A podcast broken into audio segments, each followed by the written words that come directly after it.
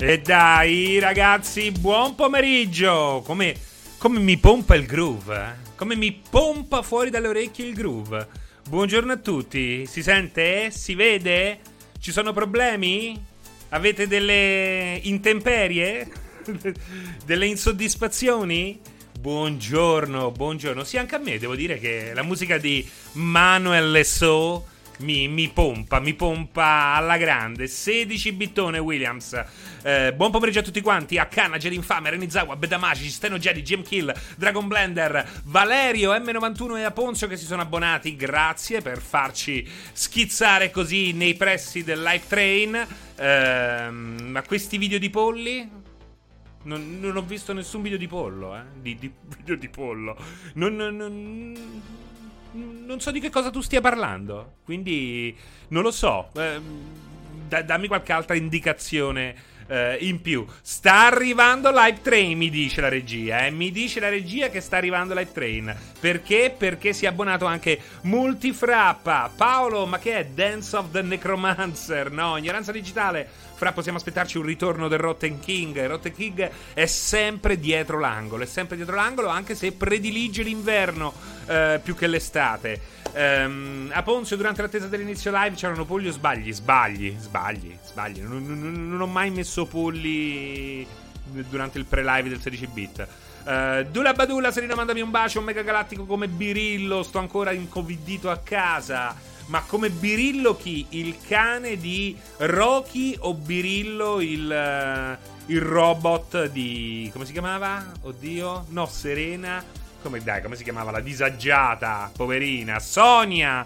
Sonia! Anche se io ripeto sempre a Birillo uh, preferivo Pirlik, il robot di... Um, come si chiamava anche quest'altra? Uh, oh mio Dio, uh, Deborah Caprioglio in, in, quel grandissimo programma cult che facevano sulle televisioni private chiamato Conviene far bene l'amore e, e c'era Pirlic invece che Birillo. Ma credo che fosse una specie di mod di Birillo. In fondo era sempre Birillo, ma in versione erotomane robot. Fantastico, fantastico. Eh, nel frattempo sono tornati gli amici di Tok Tok o sbaglio, non lo so, non lo so, nemmeno io non rispondo né eh, su eventuali polli e nemmeno su quel che fanno i miei amici di TikTok. Um, vorrei vedere la tua cronologia delle ricerche.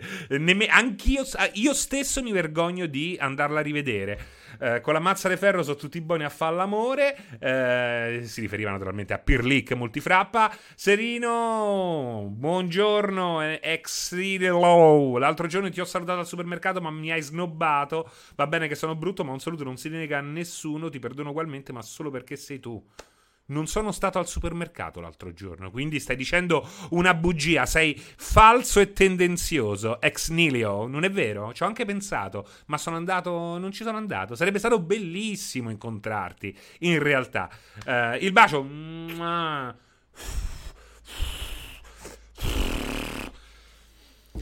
Uh, buongiorno Fra, come va la vita? Di che si parla oggi? Allora, oggi di che parliamo? Parleremo di uh, Steam Deck, perché è impossibile non parlare di Steam Deck. Parleremo di FF Ux, quindi Final Fantasy X. Parleremo di un gioco che ho provato in questi giorni e mi sono divertito davvero come un coglione, che è The Witcher Monster Slayer. E poi, se ci avanza tempo, potremo spendere due chiacchiere in favore di eh, eFootball, ovvero quello che un tempo si chiamava ed era conosciuto come PES Pro Evolution Soccer, che si trasforma in eFootball e diventa a tutti gli effetti un free to play. Quindi fantastico. Potresti farmi lo spelling del musicista, per favore? Manuel che si legge come si scrive, eh, Le, scritto L-E, Saux. Lo trovi, lo trovi. Uh, René Zawa io ho incontrato alla redazione di Every Eye e non mi hai salutato. Non è vero, non è vero, non c'era nessuna redazione di Every Eye. Uh, quindi anche queste sono tutte bugie. Perché state dicendo tutte, state dicendo tutte bugie? Eh? E nessuno mi ha mai incontrato, nessuno ha il coraggio di dire se mi ha incontrato o meno durante che ne so, in quelle piazzole di sosta dove si fa scambismo, eh? Lì vi vergognate. Eh? Io invece qualcuno di voi l'ho incontrato là, eh? Ma non dico il nome. Era una goliardata, stavo scherzando ovviamente. Uh, Billy Silma, ti ho visto che ti baciavi un, con un wallone e non mi hai salutato, maleducato. Ma mi baciavo con la lingua? Uh, Dula Badula sulla Togliatti. Non è vero, non è vero. Sei un bugiardo, Dula Badula. Io non ho mai visto Serino e l'uomo tigre nella stessa stanza. Uh, io ti ho incontrato nel mio salotto e non mi hai salutato. Eh, beh, perché stavo scappando dalla finestra sperando che il marito non mi vedesse. Uh, Berkeley, Steam Deck mi convince davvero poco e mi dispiace perché un disputi- dispositivo del genere non mi dispiacerebbe. Perché non ti convince Berkeley? Dimmi, dimmi anche perché ehm, non, non, ti convince. Williams, Wallone esce con me, Seri non fare il porco. Candido 92 non si parla dei feti nei vaccini, Serise sempre dalla parte di Soros, sempre dalla parte dei poteri forti, anche perché eh, non mi pare che i poteri deboli abbiano fatto chissà che. E allora facciamo delle elezioni e io sarò ben disposto a votare per una tornata almeno poteri forti.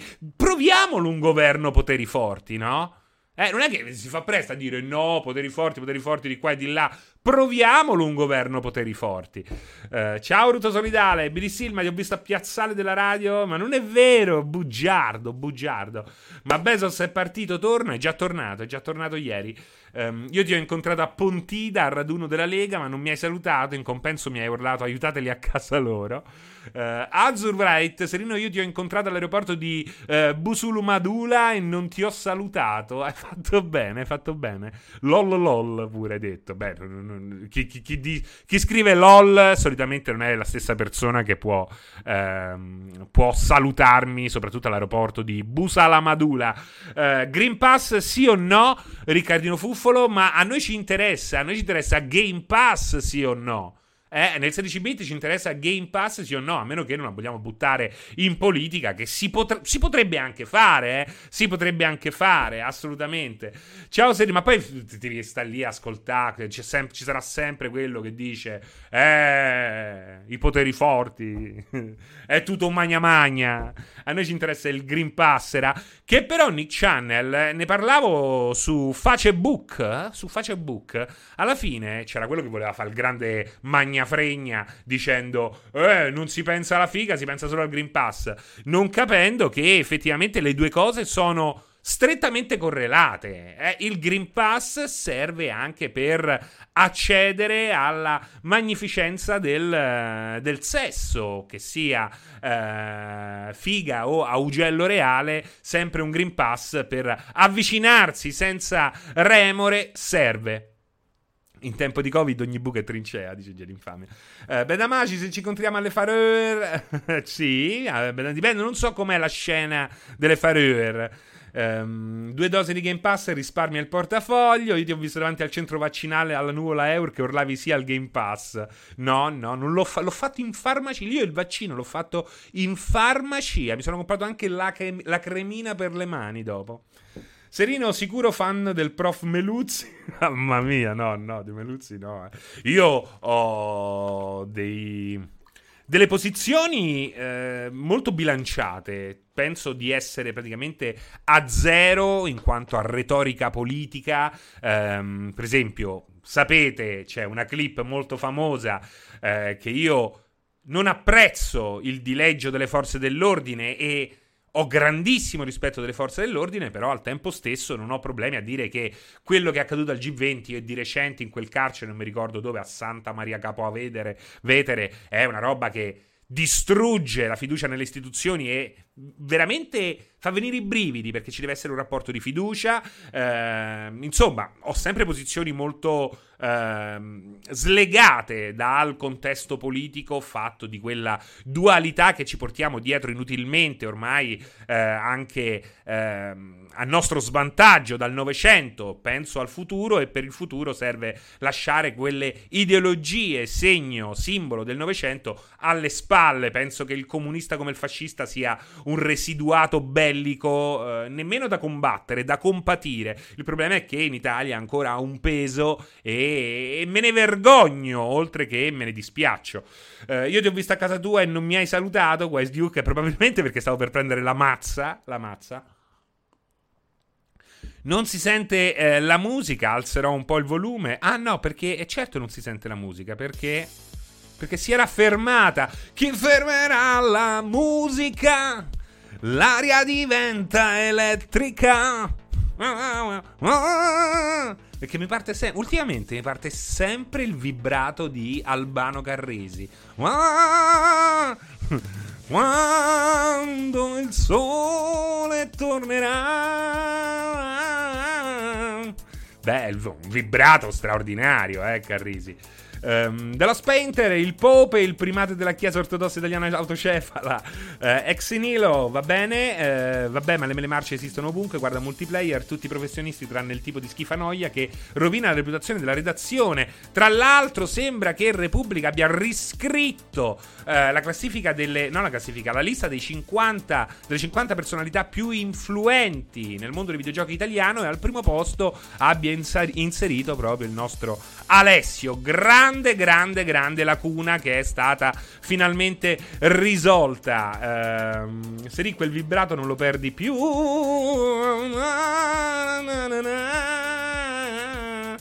Uh, e la personalità più ininfluenti eh, lì sono al primo posto io eh. al primo posto non posso non posso perdermi quel primo posto. Buon pomeriggio Serino come stai? Tutto bene? Sì tutto posto Xemas spero anche te. Uh, Serino è vero che cassate il salottino? Io del salottino non ho mai avuto nulla a che vedere quindi non chiedere a me non chiedere a me perché non ho nulla da dirti al riguardo Ehm, con i soldi di Microsoft Serino lo trovi al billionaire. Ma io se avessi i soldi di Microsoft in generale, ma io credo che l'ultimo posto in cui andrei è il billionaire. Senza nulla togliere a Briatore, che po- posso anche apprezzare ce- in certi frangenti. Cioè, qui, è, è, tipo io non mi comprerei mai una barca. Mai una barca. Cioè, con i soldi, ma che cazzo me la compro a fare la barca? Veramente una cosa indecente. E al Millionaire, ma che vada a fare? Non c'è il tipo di gente che piace a me. Quindi non, non, c'è veramente motivo per andare al Billionaire. Senza nulla togliere al Billionaire, eh. Ma il Millionaire non è fallito due anni fa. Uh, no, no. Il Billionaire, io non so il Millionaire, non so niente. Uh, Seri, ma è vero che cassare il cortocircuito? Eh, lì è una situazione molto, molto particolare. Non voglio aggiungere nient'altro. Uh, Uh, ma ne parleremo, ne parleremo, ne parleremo, ne parleremo. Bisogna vedere, bisogna vedere come andranno le. Um, eh, le elezioni. Nessuno si compra la barca, tutti la noleggiano. Ma c'è anche chi se la compra, Nick Chan. Lo stesso Briatore se l'era comprata quella, no? Quella che gli hanno sequestrato. Però esatto, se ci devo andare me la noleggio. Ma che faticherei pure a noleggiarla. Io comprerei una zattera. Io ci ho lavorato due mesi, lasciamo perdere. Ah, su Coronet hai lavorato al billionaire. È fantastico questo. Eh? Ma quella ci potresti scrivere un libro. Berkeley, principalmente per il rapporto potenza-prestazioni, ho paura che non essendo una console... Cioè, Berkeley sta cercando di parlare di cose serie, eh? Insopportabile Berkeley. Ho paura che non essendo una console e non potendo contare su un'ottimizzazione del titolo farà fatica a far girare i giochi di prossima generazione, visto l'hardware. Allora, ehm, primo argomento, ha ragione Berkeley. Dai, diamo retta a Berkeley. È vero, eh, ci sono tantissimi dubbi riguardo allo Steam Deck. Eh, sono uscite qualche. È uscito qualche benchmark che ci ha indicativamente fatto eh, indicato in che modo gireranno i giochi quelli più pesanti eh, su questa console. Logicamente bisogna pensare che ehm, deve lavorare a 720p, non a risoluzioni più alte. Questo vuol dire che eh, anche il gioco più pesante a 720p, oramai con un hardware moderno come questo, perché abbiamo RDNA 2, ehm, abbiamo comunque un'architettura estremamente moderna, SSD, eccetera, eccetera, eccetera, memoria super veloce, eh, a 720p, diciamo, non dovresti avere nessun, nessun eh, problema di sorta porta.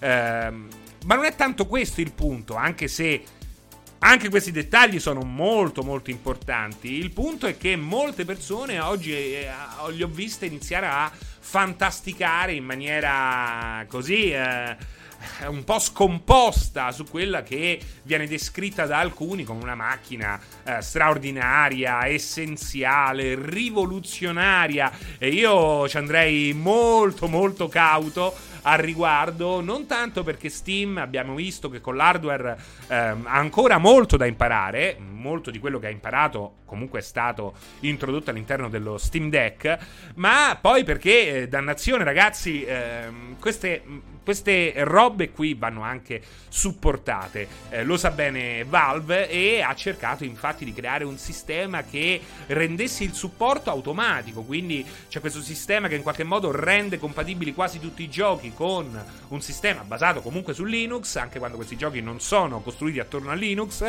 Ehm, però questo può comportare alcuni problemi. Da una parte abbiamo chi dice che eh, questo passaggio automatico in qualche che cosa? Ah, vabbè, no, tranquilli, tranquilli, tranquilli. Che pensi mi, che pensi mi, che pensi mi.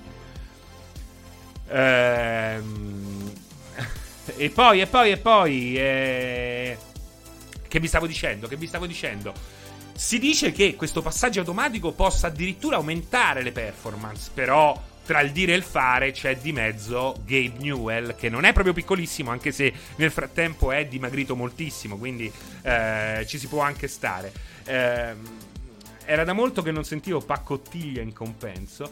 Bella Fra mi preoccupa infatti la compatibilità non è così scontata, non, bisiamo, non, non, dobbiamo darla per scontata, tant'è che proprio nelle scorse ore Ubisoft ha detto che se avrà successo la supporterà, che non si sa che cosa cazzo vuol dire, se nativamente, poi tra l'altro cioè, mm, c'è molta confusione nei contorni, nei, nei, dintorni di questa console, sia da parte di chi la deve comunicare e probabilmente non la comunicherà. Io non credo che ci sarà una campagna marketing sullo Steam Deck. E questo per forza di cose ne limiterà la distribuzione, la, uh, l'inserimento in società, passatemi questo uh, termine, al di fuori degli utenti Steam che vogliono giocare ai titoli prevalentemente Steam, anche se l'idea di giocare a un Elder Ring in futuro eh, su questa macchina è effettivamente molto molto figo, è, impossi- è impossibile negarlo, no? Eh, però ragazzi, prima di eh, esaltarsi, prima di perdere il controllo, perché io inizialmente molto molto freddo, però effettivamente ragionandoci così eh, nel tempo, nelle ore, beh, effettivamente è figo, effettivamente è figo. Però poi a un certo punto cerco di essere un po' più eh, analitico, un po' più. ragionare un po' più a mente fredda e vedo che cioè, alla fine, intanto bisogna dire una cosa. Intanto, eh, anche grazie a Schizzo Schizzo per eh, l'abbonamento, quarto mese. Grazie a tutti quelli che nel frattempo stanno mettendo il mi piace al canale, che è sempre importante, non costa nulla, ma scalda il cuore. Ehm, andrà sold out anche questa console, Gemkill. È già sold out, ma come spesso va sold out eh, l'HTC Vive è andato o il Valve Index, la realtà virtuale di Valve che costa mille passa euro, ma lì eh, non è indicativo. Il sold out su Steam, leggo queste notizie. La console Steam Deck già sold out, già introvabile. Che va bene per uh, attirare l'attenzione, va bene per scaldare gli animi degli appassionati, ma poi in fondo è una notizia pressoché inutile da riportare, perché sarà pure... Sì, la riporti, ma eh, con l'utilità di chi la vorrebbe comprare non eh, con l'utilità di dimostrare che la console è un successo, perché come abbiamo visto con Index, e la VR di, di Valve e prima con Vive, questi prodotti vanno sold out, ma anche perché quanti ne producono? Pochissimi, pochissimi, non hai una produzione di massa di altissimo livello come potrebbe essere appunto quella di Nintendo Switch. E qui c'è un altro punto importante perché eh, naturalmente sono partite subito le fregnacce online, eh, subito è stato contrapposto a Nintendo Switch e la cosa devo dire è molto molto molto Uh, ridicola, è ridicolo, ragazzi, è ridicolo perché effettivamente queste due macchine non hanno molto in comune se non quello che va ai danni di Steam Deck, perché eh, ne ho parlato proprio anche sul 16 bit, ne ho fatto anche un video. Eh, negli ultimi anni, eh, negli ultimi due anni almeno, oh, io Switch lo utilizzo per giocare a giochi che sono giochi PC.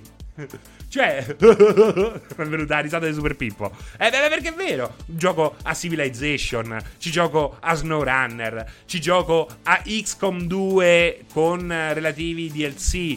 Eh, alla Yuk Yuk, esatto. Eh, cioè, alla fine è incredibile, ma la cosa più fantastica di Nintendo Switch è che oggi ha davvero un gran numero di giochi tipicamente PC più o meno in esclusiva a volte. Eh, ho portato anche live l'ultimo A-Train, che è fighissimo ed è paradossalmente un gioco molto più simile al, eh, ai gusti di chi eh, armeggia con i PC, di chi di solito invece passa il tempo con la console, senza contare tutti quei porting di giochi PC che funzionano perfettamente, tra virgolette, ma sufficientemente bene anche su, su, sull'hardware Nintendo. Quindi in fondo, eh, cioè la mia dose di PC portatile ce l'ho già. Allora, io vi sto parlando come appassionato di videogiochi in questo momento, non come giornalista che vuole fare il, um, l'equidistante. Sto mettendo in piazza quelli che sono stati i miei ragionamenti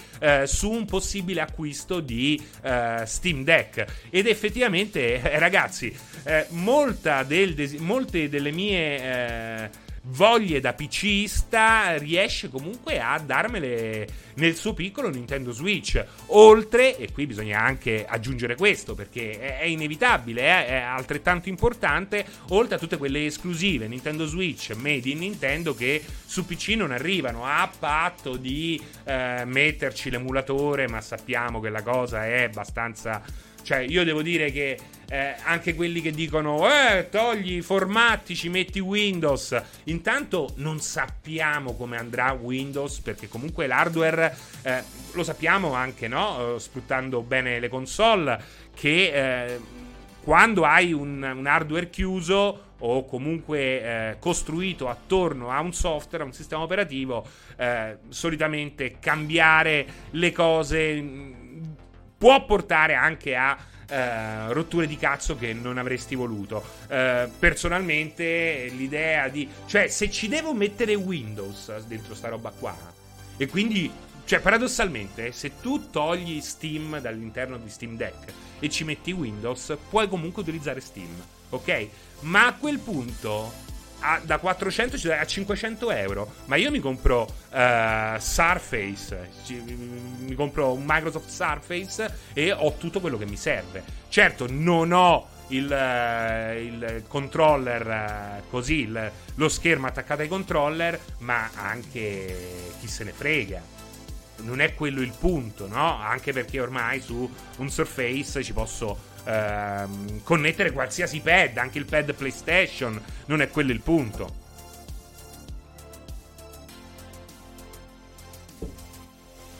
Sì, ma l'interfaccia dove la lasciamo? Si fa presto a dire ci metti Windows, Steam OS, ehm, avrà una versione cucita addosso. Ma infatti, Gervre, ma infatti.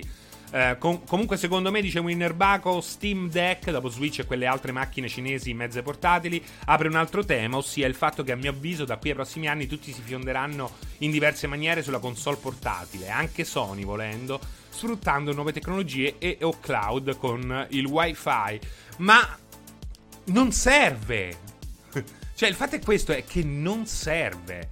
Con il cloud... Eh, praticamente elimini elimini praticamente tutto quello che c'è in mezzo, elimini la necessità del, eh, dell'hardware perché l'hardware diventa il tablet, l'hardware diventa lo smartphone connesso al cloud tramite 5G, quindi tramite una velocità ehm, sorprendente, più che sufficiente per fare tutto, si spera lag zero quasi, quindi ehm, è tutto lì il punto, no? Non è tanto che eh, tutti si butteranno su un, uh, un device uh, portatile.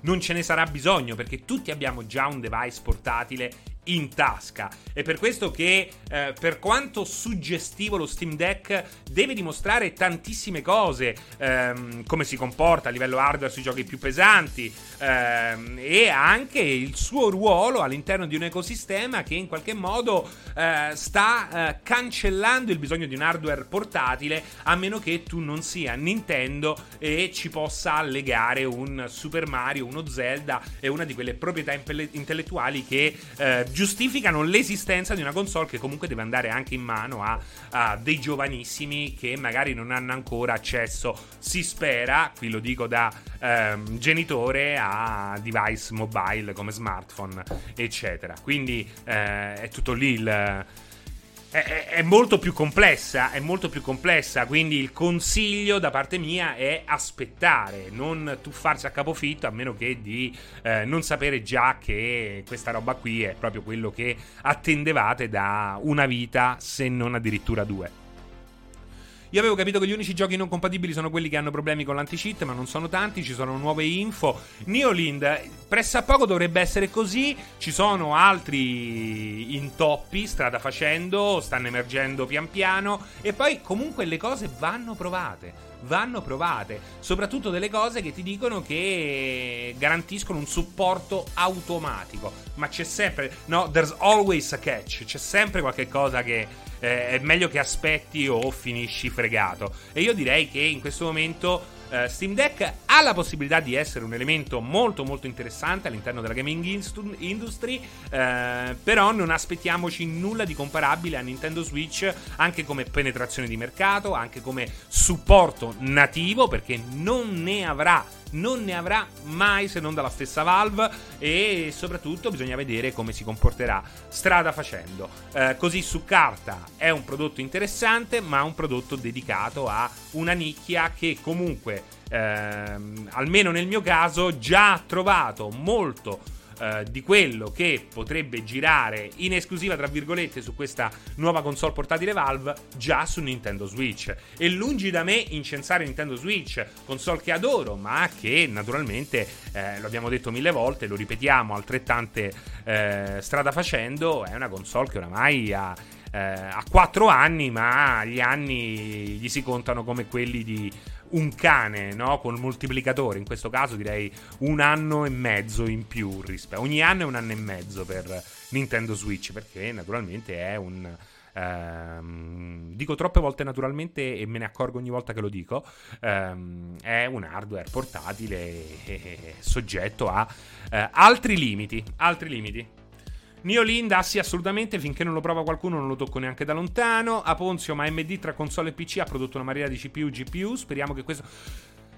Eh, certo, guarda, Aponzio, questo è un. Uh, mi hai dato il LAS per una, una, roba interessante. Effettivamente, considerando la penuria di GPU in circolazione, che di fatto sta rendendo quasi impossibile crearsi un PC da zero, è quasi più semplice comprarsi uno Steam Deck che assemblarsi un PC normale, fisso, da casa. Quindi da questo punto di vista effettivamente abbiamo una freccia in più nella faretra di Valve perché qui hanno creato una GPU appositamente per questa roba qui e questo rende effettivamente più facile per chi vuole un PC ma non ha il coraggio o la possibilità perché non si trova l'hardware o perché è super costoso di farsene uno fisso beh oh, eh, mi sembra la mossa giusta 400-500 euro di comprarsi uno Steam Deck senza però sperare nel miracolo tecnologico che eh, probabilmente eh, si compie ma sempre a metà di quanto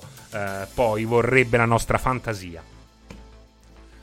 Uh, capisco che è troppo bello per essere preso sul serio, però insomma questa diffidenza mi pare un po' forzatina. Io direi solo incrociamo le dita. Non è una diffidenza, questa non è assolutamente diffidenza, questo è semplicemente il rimanere con i piedi per terra. Il pubblico non lo fa, qualcun altro deve pur farlo per uh, il pubblico. E mi ci metto io a fare il rompiscatolo, che ho la maglietta di Cyberpunk, che è l'emblema proprio di quanto il pubblico può, uh, anche magari assecondato da eh, una stampa che magari dà per scontato dei dubbi, ma non li comunica ed ecco lì che poi si forma la caporetto, c'è il casino, c'è la lamentela, c'è il bruciore dell'ano.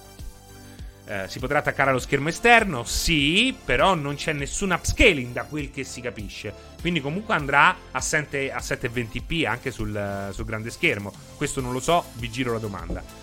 Uh, sì, Steam Deck gira su Switch. No, al contrario, Switch gira su Steam Deck, però. Uh, oziante grigio, il mio vero dubbio è, quando, è, quello sull'usabilità dei controller e il peso. Ma sti cazzi, oziante grigio. E, io quello proprio non ho dubbi, non è assolutamente un, un problema, perché in fondo non è che Switch è leggerissimo. Non è che te lo puoi infilare in una tasca. Chi è che gira con uno Switch in tasca? Eh? Il mania, un maniaco gira con uno Switch in tasca. Eh? Serino, sono arrivato in ritardo, ci vorrebbe una funzione Rewind Live. Ma lo sai che c'è, mi sa? Non vorrei dire una cazzata, ma c'è qualcosa di simile. Eh, ci farò un pensiero se da Steam Deck si potrà modificare in Epic Deck. Eh... Beh, Crow, eh, di fatto, se installi Windows hai sia Steam che Epic Store, quindi non è quello un problema. Qualcuno sapeva che in realtà Caporetto è in Slovenia e peraltro si chiama Kobarid. Io sono rimasto sconvolto quando l'ho scoperto. Ehm, ma è giusto comunicare i dubbi, eh, però è giusto ammettere che ritrovarsi l'intera libreria Steam portatile è un concept abbastanza impattante. Uh, ni. Eh, lo sarebbe se non avesse fatto la stessa cosa senza bisogno, bisogno di un hardware dedicato GeForce Now. Se non esistesse Xcloud, se il cloud non fosse già una realtà. Quindi ni, quindi non lo nego a prescindere, c'è un aspetto esaltante, però è in parte limitato da quel che è avvenuto nel frattempo. Oh, io ce l'ho proprio ora in Switch in tasca, bugiardo. Ciao Freddy Krueger. Pivish Dave, l'impermeabile al parco Switch ci sta benissimo. Ehm, io spero che Steam Deck annienti definitivamente quella. Ecco, lo vedi, Marco, quando ti sei collegato adesso. Sperando in una console Nintendo seria come un GameCube 2.0. Ma tu, Marco, io credo che una persona che dica una cosa del genere o non ha ben soppesato quel che stava per dire, per scrivere, o semplicemente è condannata a, all'essere costantemente uh, infelice, insoddisfatta. Trovo che quello che hai detto non abbia assolutamente senso. Io spero che lo Steam Deck annienti definitivamente quella cagata immonda.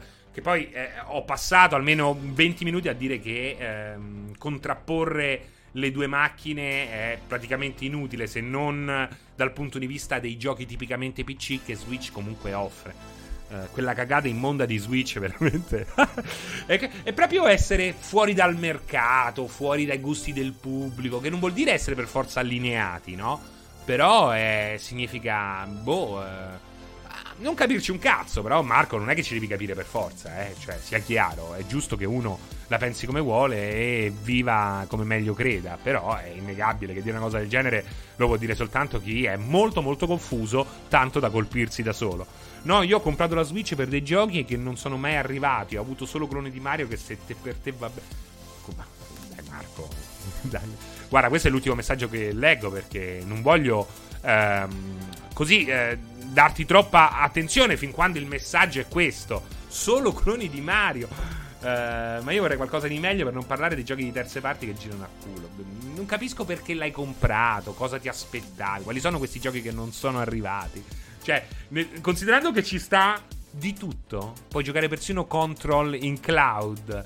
E c'è Civilization c'è Mario Kart, c'è Fire Emblem, c'è Animal Crossing, c'è eh, Monster Hunter Rise, Monster Hunter Stories, c'è Dragon Quest. Hai avuto solo cloni di Mario, ma capisci te? Tu finisci, tu devi stare attento, è così che si finisce nel, nell'abbraccio freddo dell'eroina, eh? Perché è così, nel, nella noia, nell'apatia. C'è pure lo Ion Fury, Splatoon. Ma ragazzi, Marco mi sa che hai comprato la Nintendo PlayStation, esatto. Eh, devi pensarlo come un qualsiasi PC. Se sai installare un OS su un PC, allora puoi farlo su Steam Deck. Almeno per quello che si sa ora. Bravo, giusto, Gnolind. Um, mamma mia, il PC Engine è una di quelle console che non ho mai avuto e che ho sempre desiderato tantissimo. Uh, confesso che io avevo comprato Switch anche nella speranza di avere Fallout e Kingdom Hearts portatili, ma è arrivati. Vabbè, però sono speranze cioè, eh, non, cioè, che speranza è? Come dire, oh, mi sono comprato la nuova 500, speravo che volasse. Però non è mai spiccato il volo. Ciao Eka, come stai? Ehm, no, no, no, Fra, sicuramente hai ragione te. Sto ancora aspettando Metroid, Bayonetta e magari qualche nuova AP. Beh, Metroid sta arrivando. qualche nuova IP. vabbè, ridicolo. Ridicolo, Marco. Stai, stai facendo il cazzone impanato. E devo dirti la verità. La mia voce ha un limite e posso andarti indietro fino a un certo punto. Cioè, mi, mi è divertente fino a un certo punto. Quando sarà finalmente Papa il maestro Pianesani, eh, quando smetterai di scrivere questa cazzata cento volte in chat, eh, stavo aspettando quello che non c'è. Eh, io prendo la PS5 sperando ci, pot- ci portasse. Esatto, esatto. Ho comprato PS5 e sto ancora aspettando Sea of Thieves. Non so, io davo per scontato che avesse un sistema operativo suo, tipo Switch. Perché ce l'ha un sistema operativo suo, eh. No, no, ce l'ha un sistema operativo suo, ma puoi comunque brasarla. Quello non è un problema. Eh, la 500 su Flight Simulator sarebbe fighissimo. Eh, intanto Square parla di Final Fantasy X3. Eh, mi sono comprato una 500 e speravo che entrasse la mucca nel mio. Come faranno? Quattro elefanti entrare in una 500, due davanti e due di dietro. Come farò a far l'amore in 500 con te davanti e il cambio dietro? Turbato dal presentimento di 500 bei milioni, 500 voti alle elezioni. 500 coi tuoi problemi di avviamento in camporella 500 e 500 e brum brum brum scusate scusate scusate scusate hai visto Jonathan ci ho messo pure il vibrato ah, grazie sono contento Jonathan che tu abbia notato eh, lo sforzo di inserirci un po' di vibrato all'albano. Perché l'ho fatto volutamente. Grazie, grazie. Come fanno quattro elefanti nel 500? Eh, due davanti e due di dietro. Fra io prendo sia Steam Deck che Switch OLED. Dai, vabbè, Iaco. Se ti avanzano 100 euro, dai che... Cioè, io compro un po' di fumo. non era un rutto, quindi era un vibrato. Ma cos'è la quarta immagine? La quarta immagine... Allora, ehm, dai, passiamo, passiamo, parliamo un po' di Final Fantasy X. Eh, 20 anni da Final Fantasy X, è una cosa straordinaria. Eh, una cosa straordinaria. 20 anni fa, dove eravate 20 anni fa voi? Eh? Ci avete giocato quando è uscito a Final Fantasy X? Avete aspettato? L'avete giocato soltanto di recente? Eravate nati? Eravate nati 20 anni fa? Eh? Eravate già morti 20 anni fa? Quanti anni avevate 20 anni fa? Switch OLED lo uso come tagliere. Eh, vabbè, se considerate Animal Crossing Madonna Santa, devo ancora capire perché ho fatto sto successo. Eh, te lo spiega sto cazzo. Eh, avevo 12 anni, dice Arkham Adonna. Eh, eh, il gioco di The Witcher stile Pokémon Go. Sì, è quella l'immagine. Eh, minchia, Fra, mi sento vecchio. Per assurdo, ci sto giocando da qualche mese. Avevo 20 anni in meno. Dice eh, non mi ricordo chi, è andato oltre. Eh, io lo vedevo giocare a mio fratello. Io aspetto il quarantesimo anniversario per giocarlo. Avevo 20 anni, avevo 10 anni e stavo a giocare a Castlevania a guardare Futurama. L'ho giocato all'uscita su PS2, ero già vecchio, altro che nato. Altro che non nato. Io avevo 24 anni. Minchia, fra come passa il tempo. A proposito di fumo, io dopo 9 mesi dal Covid ancora non sento nulla. Eh, dice Loris Von Doom. Io avevo 15 anni, ma non mi interessava la saga. L'ho recuperato l'anno scorso, ma devo finirlo. Giocato a 10 anni, dice Valerio. Rigiocato a 11, poi a 13. Eh, io FF, F di FFX ci ho giocato a Final Fantasy X, ci ho giocato su Switch due mesi fa. Al, alla parte della partita non ci ho capito niente. 20 anni fa aspettavo che quel merda di mio fratello si staccasse da Final Fantasy X per attaccarmici io. Eh, l'ho giocato mentre mi preparava, mi preparava agli esami, dice Jetspot Stream. Agli esami di maturità, nella settimana in cui si doveva studiare l'orale, ho fatto 0 ore di Final Fantasy X. Se avessi studiato tutto quel tempo, potevo uscire con 100. Invece, sono stato appena promosso per il rotto della cuffia. Maledetto Final Fantasy X. Allora, credo che tu non abbia giocato 0 ore a Final Fantasy X. Credo che ci sia un errore di battitura. 60 ore, esatto, Jetspot Stream, 60 ore. Ora ha senso. Avevo 14 anni, giocavo a Operation Flashpoint e pitturavo Warhammer. Beh, già infame, avevi già i, i coglioni quadrati. Eh, 20 anni fa ne avevo 6 se stava meglio. Preso al day one e mollato davanti al boss finale. Non si dice ho mollato davanti al boss finale, Super DP. Ora ti insegno a dire un'altra cosa in un altro modo. Cioè, eh, in questi casi ha vinto il boss finale. Allora, ogni volta parliamo di giochi con scelte multiple, con narrativa a bivi, eh, con eh, 12 finali. Però tra questi non c'è mai quello che vede vincitore il nemico. Sarebbe bello, in questi casi, mettere un'opzione nel menu in cui tu fai dai forfè. Dai forfè. E magari in un gioco come Final Fantasy viene eh, riprodotta una cutscene in cui semplicemente il gruppo si arrende e vince il cattivo. A me è successo con un gioco straordinario che ho amato alla follia che è Skies of Arcadia. Skies of Arcadia proprio indimenticabile, indimenticabile. Oh, eh, ha vinto il che ha vinto, hanno vinto i cattivi. Succede dannazione, succede. È bellissima questa cosa qua. Pensi in Dark Souls, a un certo punto dici non ce la fai più. Premi il pulsante, hai il finale, quello in cui perdi. Perdi definitivamente, ti cancella i salvataggi e puoi riniziare. You lose. Esatto. You lose. E poi è bello perché era sempre così, no? 10, uh, 9, 8, 7, 2, 1. Perché per me non dà veloce il countdown, no?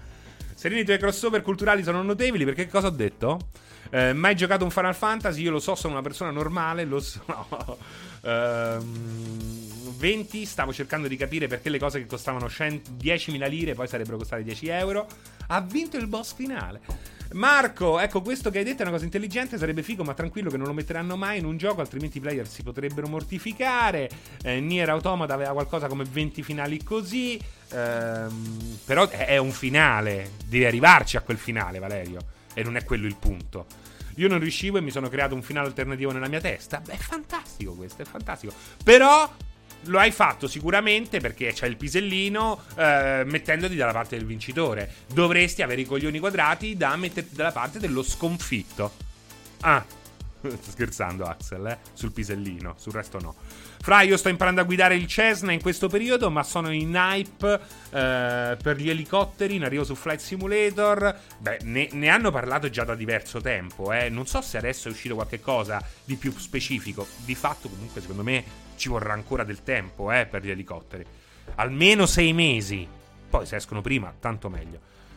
Ehm, oppure sbagliavi a schiacciare e scorreva di più il tempo. E ne arriva la, eh, ne arriva la nuvola Speedy. Non so a che cosa ti, riferi- ti riferisci.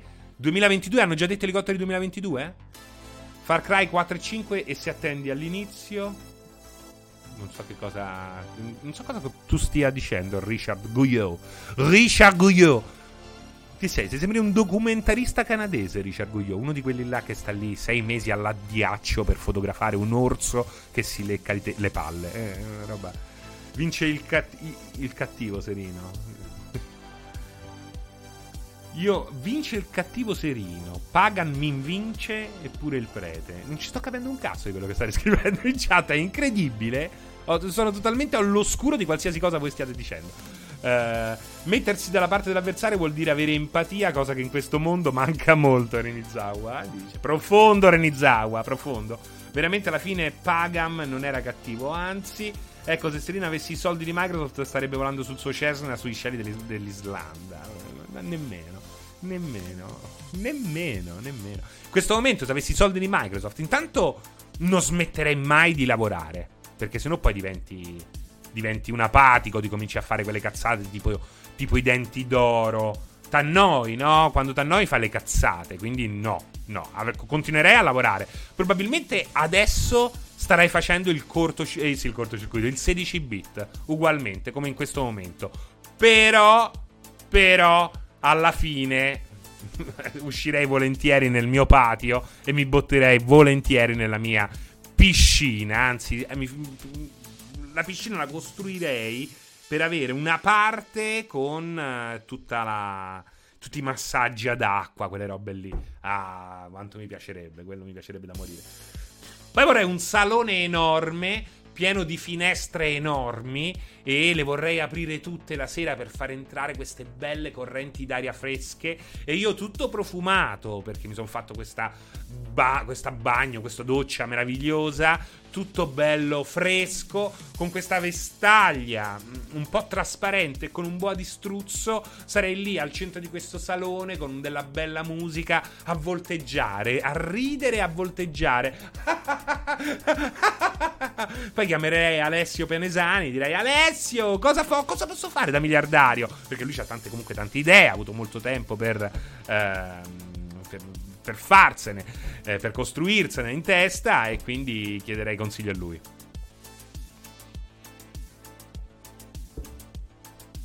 No, ma a me Dan Bilzerian mi fa schifo. Mamma mia, tu che palle. Ma l'ultima cosa che vorrei è delle modelle decerebrate che stanno lì perché le ho pagate e poi faccio la foto triste e tutte se ne vanno. Perché parliamoci chiaro, um, è andato pure fallito Bilzerian. So tutte cazzate, potete capire che so tutte cazzate so tutte cazzate. Questi qua vanno all'aeroporto, si fanno la foto su un Learjet e poi prendono il treno. Non l'avete capito, non l'avete capito. Oppure ritornano a casa ancora più tristi ancora più tristi, ma pure coso, eh. Pure Vacchi che i soldi ce l'ha per davvero, ma secondo me mando va tutto il cazzo del giorno quello. Se fa due foto e poi se ne sta a casa a tirarsi due seghe. È quello il punto. Ma poi non parliamo di sti poveracci, morti di fama che ci vogliono vendere ehm, in televisione. Quella è tutta gente che ha una vita de merda. Ma poi sfondare sui social per quale, per quale motivo? Per quello, ma, che, ma, che, soldi fai sui social? Quali sono i soldi che fai facendo, facendo, l'influencer? Ma quella è una cosa incredibile perché io penso che poi questo sistema prima o poi crollerà. Perché, cioè, per quale cazzo di motivo io dovrei comprare il prodotto pubblicizzato attraverso un post che non ha nulla di uh, spontaneo? Cioè, a un certo punto mi dicono, a, a, a me danno dei soldi per dirvi che, eh, non lo so, un gioco che... Kingdom Hearts 3, quindi un gioco di cui ho parlato malissimo, eh, devo dirvi che è bellissimo. Ma con che faccia non ce la farei mai. Ma soprattutto, Qual è il pubblico che mi seguirebbe a fare cose del genere? Io vedo tantissimi youtuber, non tutti fortunatamente. L'avevo già raccontato forse, quando dovevo comprare un altro microfono che mi si era rotto, eh, quello precedente, mi era andato a vedere delle recensioni. Porca miseria, ragazzi, era impossibile farsi un'idea. Allora, ragazzi, guardate che cosa mi ha spedito Samson! È una roba fantastica perché sta anche in un taschino. Quindi, se volete fare delle live IRL, eh, per questo motivo è la scelta migliore che potete fare. E comunque, ricondizionato costa soltanto 30 euro. Ho capito, ma come si sente? Benissimo! Ma vaffanculo. Sono dovuto andare, fortunatamente, ho trovato il canale di un tizio che eh, fa il doppiatore a Los Angeles, un americano, che li provava tutti in una stanza eh, naturalmente tutta isolata, una roba fantastica e lì ho capito quello che poteva essere il prodotto migliore per me. È una roba che non capisco come può ancora funzionare, ma non funzionerà per molto. Sta gente che poi va. So dei morti, dei poveracci che poi vanno al ristorante, scroccano, cercano di scroccarti la cena al ristorante perché così scrivono: Sono andato da Checco dello Scapicollo, sono stata benissimo. Ma che cazzo è che va da Checco dello Scapicollo perché tu sei stata benissimo? Che t- l'hai scritto perché hai scroccato qualche cosa? Se io parlo bene di un prodotto sui miei canali social o su multiplayer, lo faccio soltanto perché penso che quel prodotto sia valido. Punto e basta. Cioè, è, è, lì il punto, è la fiducia, ci deve essere fiducia. Non voglio degli zombie, che schifo. Per avere quali soldi? Ma quali soldi devi avere un pubblico internazionale per fare due lire? O altrimenti sei una roba che magari guadagni 5 anni e poi esplodi. Poi, naturalmente, ci saranno le eccezioni, ma che confermano la regola, eh. Eh, allora, cosa ne pensi delle bevande della Level Up? Buonissime. Buonissime! Ne ho appena presa una prima di andare in onda al 16 bit, ricondizionata, fantastica, sembrava come nuova, risputata dal parcheggiatore di Viale Marconi proprio davanti a me. Sembrava appena fatta. Mmm, mm, power up, level up. è così, è così, eh.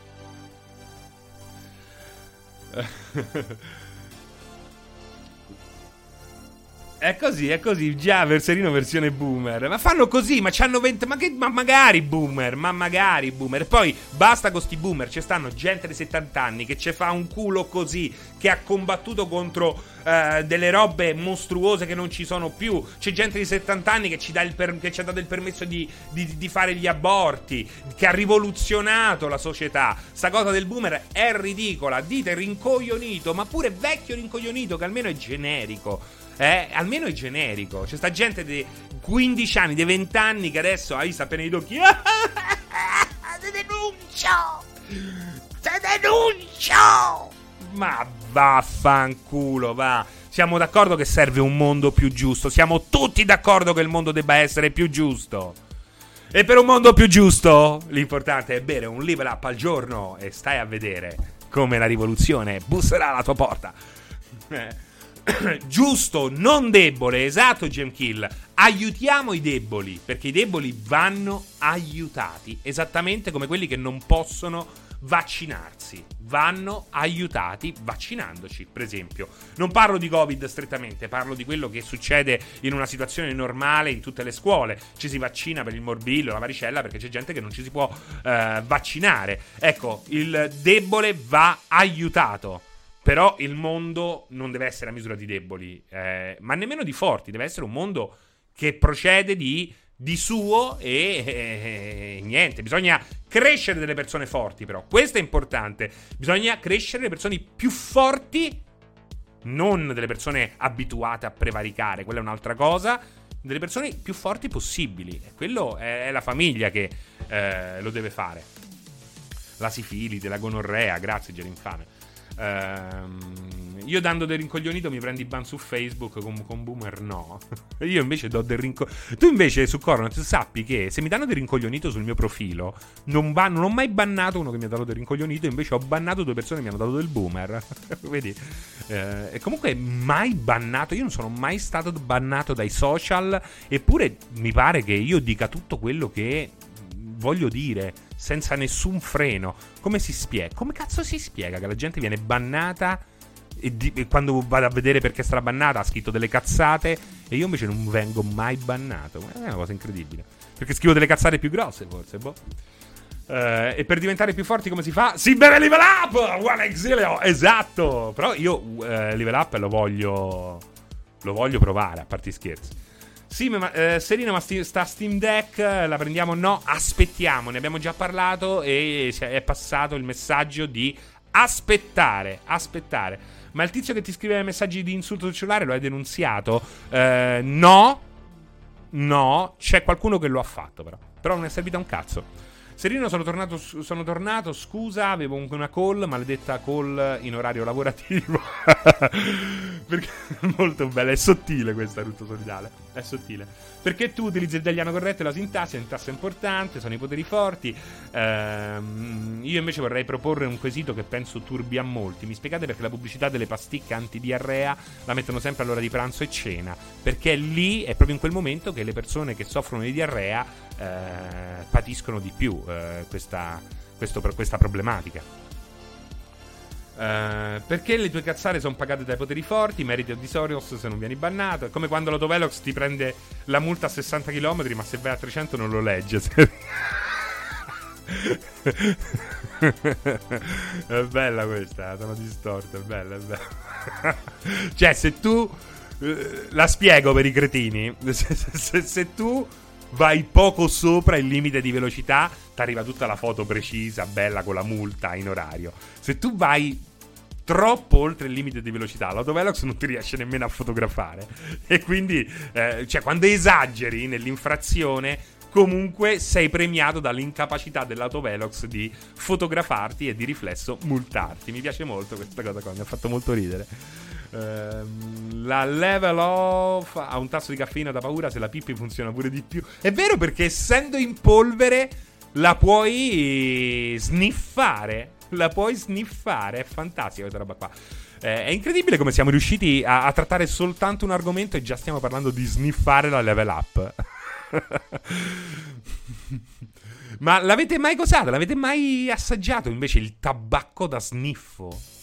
Il tabacco. Non so se lo vendono ancora, ma fino a qualche anno fa lo vendevano. Io lo compravo, si chiamava Lozona Snuff. Era una roba pazzesca. Ecco che arriva il ban, ma per quale motivo? Ma perché siete così, così impauriti che possa arrivare un ban e vi dico che non arriva? Cioè, siete, siete ridotti così. Avete paura del controllo, ma in realtà eh, non, è, non, serve nemmeno. Le, ogni volta che leggo mi arriva. Adesso non lo so, Wario 64, probabilmente stavi scherzando. Però molta gente scrive eh, questa roba qua. È attento al ban. Eh, e questo mi fa pensare, ecco, a proposito di boomer e invece pischelletti che invece sono molto più schiavi di quello che credono. Non serve nessun controllo distopico se c'è già la paura del ban, visto che molti vivono prevalentemente eh, vite digitali, la paura di un il ban è un, eh, un problema definitivo, cioè una roba che eh, ti danneggia un bel po' e quindi c'è quella paura che possa arrivare un ban e ci si autoregola a prescindere ed è una roba pazzesca. Questa è la cosa che fa davvero davvero paura, ragazzi. Il fatto che non serva nemmeno il controllo, basta la paura del controllo. Che sballo quel tabacco, dice Loris Bondum. Era uno sballo pazzesco, eh. Lo usa il mio cane, ora gli chiedo cosa ne pensa. ora gli chiedo cosa ne penso. Mi piace anche messa sbagliata. Quando fai il militare in Svizzera te lo, perf- te lo uh, danno lo snap. Veramente, John Kill, stai scherzando? Uh, mai sentito il tabacco da sniffare, aveva un sapore molto forte. Aveva un, un, sapore forte, aveva un sapore forte, ma un bel sapore, eh, quasi... Uh, ma credo che lo vendano ancora. Non so perché. Perché dovrebbero averlo ritirato? Uh, però è figo, è figo. Uh, la te- bannatele la testa. Ah, da dire con la voce della regina di cuore. Bannatele la testa! Uh, a me piaceva, veramente Serino ti aiuta contro il freddo. Veramente Serino ti aiuta contro il freddo. Ma è fantastico. Allora ho, ho un'ottima scusa per ricomprarlo quest'inverno.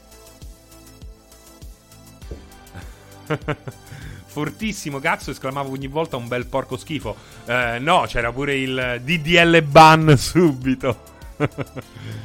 Quello era Piero Pelù. Beh, Regina di Cuori. Ah, di Alice la voce della regina di cuori di Alice. Ok, ok, scusami. Ah, regina di cuori! Da mille dolori!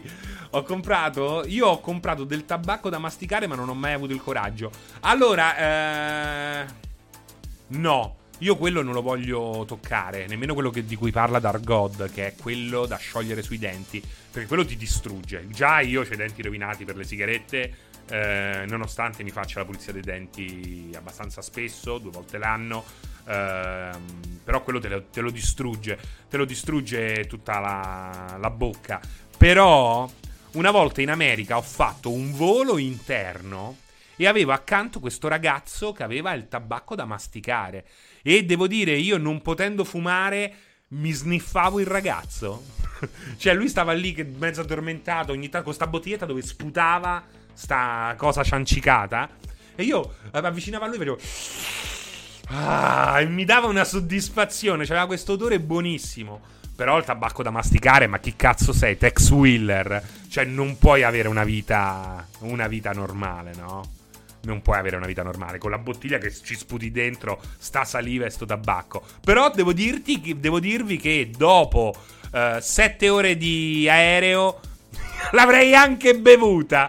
Anche con una spolverata di level up, ve lo dico. Gli avrei rubato la bottiglia mentre dormiva. Ci avrei spolverato un po' di level up e.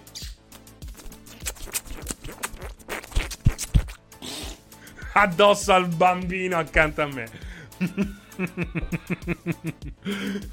eh, e non poteva sputare in terra, no? Uh, stava in aereo, stava in aereo. Che poi molti non sanno, lo sapete che ci sono all'interno del... Uh, non fa schifo per niente, dice Mastro Cuppatore. Uh, e... che fame. E... Lo sapete che il tabacco da masticare ha anche delle parti taglienti? Un tempo si usavano dei, mm, dei, dei minuscoli pezzetti di vetro minuscoli proprio, che fanno tutti micro tagli in bocca per eh, aiutare l'assorbimento del, di tutto il, il, fluido tabaccoso. Però non so se lo fanno ancora questa roba qua, eh, o se è una cosa che appartiene al passato. Io così mangio i carciofi, dice Wise Duke. Se, il, se, l'unico freno per l'utilizzo di determinate sostanze sono i denti, ti consiglio la Crystal Met, con quella vai tranquillo. Che c'ha un po' il nome da dentifricio, eh, la Crystal Met. Della Colgate. Colgate Crystal Met. Not ever once. Uh, la mia maestra 25 anni fa mi raccontava che la sua maestra, credo quindi 60 anni fa, lo usava di nascosto dietro la lavagna e mi ha sempre fatto schifo il racconto. che schifo. Uh, uh, scusa, scan era una roba di lavoro, ma ho sbagliato finestra. da Crystal Ball a Crystal Met è un attimo. Io di droga fumo solo un. Eh? 9 eh, dentisti su 10 sc- consigliano di fumarla. Esatto, se bevevi lo sputo del tabacco facevi il level up. Eh, basta, cambiamo argomento. Final Fantasy X. Ma lo sapete che io un tempo ero un grande amante di Final Fantasy? Oggi mi sentite parlare con scherno di Kingdom Hearts 3.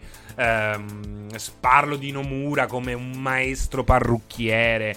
Eh, dico che Square Enix è una dittatura di coiffer. Eh, dico queste robe qua, però in fondo un tempo ero un grandissimo appassionato di Final Fantasy, eh, di Final Fantasy, ma non solo, ma non solo, tantissimi altri eh, JRPG, quindi eh, ero come, in fondo un tempo, ero come voi. ero come voi, ragazzi. Eh, non a caso, oggi, co- come fate a-, a crederci? Ma ve la butto là. Perché se esce un JRPG. No, non avevo i capelli alla Nomura, fortunatamente, mai avuti. Eh, c'è chi ce li ha e poi dice: Eh, ma non me la danno, le ragazze, maledette, eh? Sono tutte disgraziate. Col capello quello. eh, però, qual è la conferma di quello che vi sto dicendo? Che non è soltanto una storiella per ehm, cercare di essere più empatico nei vostri confronti. Quando esce un bel JRPG, io ci gioco e ci gioco pure a manetta. Guardate la serie Persona, Persona 4 e non ultimo Persona 5 che poi ho rigiocato anche in versione Royale e tra l'altro non cancello mai perché per me è un, una roba che quando sono pure nervoso mi spara un po' di Persona 5 Royale e tutto diventa più bello. Wherever you've been. Parte il main team, quello della pioggia, eh, cioè io posso stare lì e masturbarmi per ore soltanto ascoltando quella, uh, quella musica. Vedi come, dite, come dice anche Jim Kill, vedete, bravo, è un feel good game anche per me che il concetto di feel good game è un bel concetto, andrebbe esplorato, ma Yakuza non è un JRPG. Per quanto abbia al suo interno anche un JRPG. E io sono stato uno dei primi a farmi un culo così per consigliarvi di giocarvi. Eh, consigliare di giocarvi Yakuza il prima possibile. Eh, poi fortunatamente è arrivato su Game Pass e lo avete fatto un po' tutti. E buona musica e waifu e passa la paura, dice Gasterri. Eh, insomma, questo per dire che ehm, Final Fantasy X l'ho atteso. Ho anche, ce l'ho ancora, non è andata persa, una conversione per eh, la stampa molto molto figa che rimane lì nel mio grande archivio, nell'antica riserva. E, e devo dire che ricordo ancora con enorme piacere, credo che sia uno di quei pomeriggi indimenticabili quando sono uscito dall'ufficio, dalla redazione eh, sono, mi sono messo, ho inforcato il motorino, era uno scarabeo, uno scarabeo blu se non sbaglio in quel periodo. Eh, senza casco perché non serviva neanche il casco in quel periodo con la confezione di Final Fantasy X tra le gambe e sono corso a casa come un missile lungo Tevere dei Mellini ehm, Colombo Eur eh, Casetta Bella e gioco dentro PlayStation 2 e, e, grande gioia, grande gioia perché effettivamente Final Fantasy X è stato, è stato l'apice del, della serie Square Enix, parliamoci chiaro. Dopo Final Fantasy X, a seconda di gusti, c'è qualcosa di più o meno riuscito, ma il senso di completezza che ci ha dato Final Fantasy X non l'abbiamo mai più ritrovato. Abbiamo avuto Final Fantasy XI, che era un MMO, quindi eh, non rientra nel computo. Abbiamo avuto Final Fantasy XII, che secondo me era molto molto figo, era un uh, Final Fantasy totalmente diverso dal 10, eh, il cui sviluppo iniziava mentre era in corso lo sviluppo del 10. Eh, il problema è che poi a metà perdeva mordente, parliamoci chiaro. Final Fantasy XII è uno di quei JRPG che finiscono prima di quando finisce davvero la trama. Anche Chrono Cross, secondo me, c'ha questo problema, eh? O forse era Chrono Trigger, che Praticamente è finito, solo che continua per altre 12 ore ed è un altro di cazzo. Non mi piace mai quando succede questa cosa qua. Poi abbiamo avuto Final Fantasy eh, 13, che è stato. Poi Final Fantasy 13 ne riparleremo se vogliamo continuare a, fa- a, parlare di Final Fantasy 10. Perché sono strettamente correlati. Però Final Fantasy 13 lo sappiamo, no? Quali sono i suoi enormi limiti. Eh, infine c'è stato il 14, altro MMO, e il 15, che è un prodotto, eh, secondo me, straordinario, ma con i suoi enormi problemi. Ecco, Final Fantasy XV è un prodotto che eh, ho apprezzato nonostante tutto, lo definisco un meraviglioso disastro. Ehm ma Final Fantasy X, come vedete, rappresenta un apice, un apice che ha portato del bene ma anche del male. Nel suo successo, Final Fantasy X rappresenta anche l'inizio di un fallimento, ovvero la vittoria, la vittoria di un gioco che in qualche modo già andava a tagliare la ciccia grassa più interessante dei vecchi Final Fantasy o degli altri JRPG. È il Final Fantasy, prima di Final Fantasy XIII, che ha lo stesso director non a caso, non a caso Toriyama, eh, eh, chiedo scusa a Ligi se parlo di queste cose senza il suo permesso, eh, però eccolo, Final Fantasy XIII, alla fine, in fondo, che cos'è se non eh, il sunto di tutto quello che Square Enix pensava eh, fosse il segreto del successo di Final Fantasy X. Quindi sempre più attenzione verso la cinematografia, verso un'esperienza eh, story driven al 100%, ma sempre meno consistenza di gameplay se non un combat system comunque più che dignitoso. Eh? È, è, è, quello il punto. Ed è un problema. Ed è un problema perché comunque Final Fantasy X ha. Eh, ha decretato un po' la sconfitta del gameplay non solo come scelta ma anche come imposizione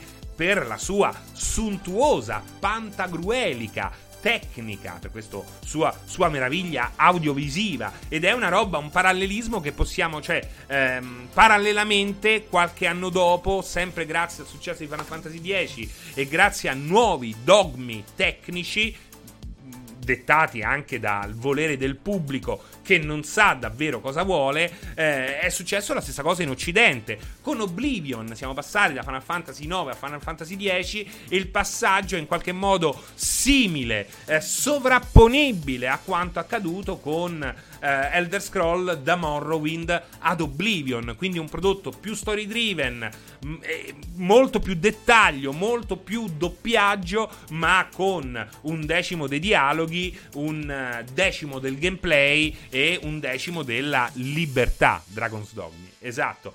Um, Final Fantasy VII è stralineare, ma allora i, i JRPG sono tutti bene o male lineari.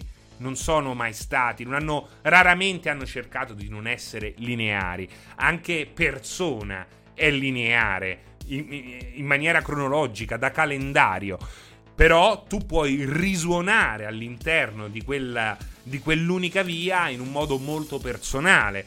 Eh, Final Fantasy, I Final Fantasy di solito hanno grosse sacche di libertà all'interno di una struttura eh, più... Ehm, più stretta. Sono dei budelli, intese come vie strette, che poi si allargano su delle piazze. Questo è il punto. Ah, certo, Final Fantasy VII, Remake. Ma Final Fantasy. Allora, uh, Olberich, uh, parliamoci chiaro: Final Fantasy VII è un prodotto che verrà visto con occhi diversi strada facendo. Oggi è un prodotto molto segnato da, uh, dalla malinconia, dai ricordi, ma non, a parte il combat system e a parte alcune scelte stilistiche, è un prodotto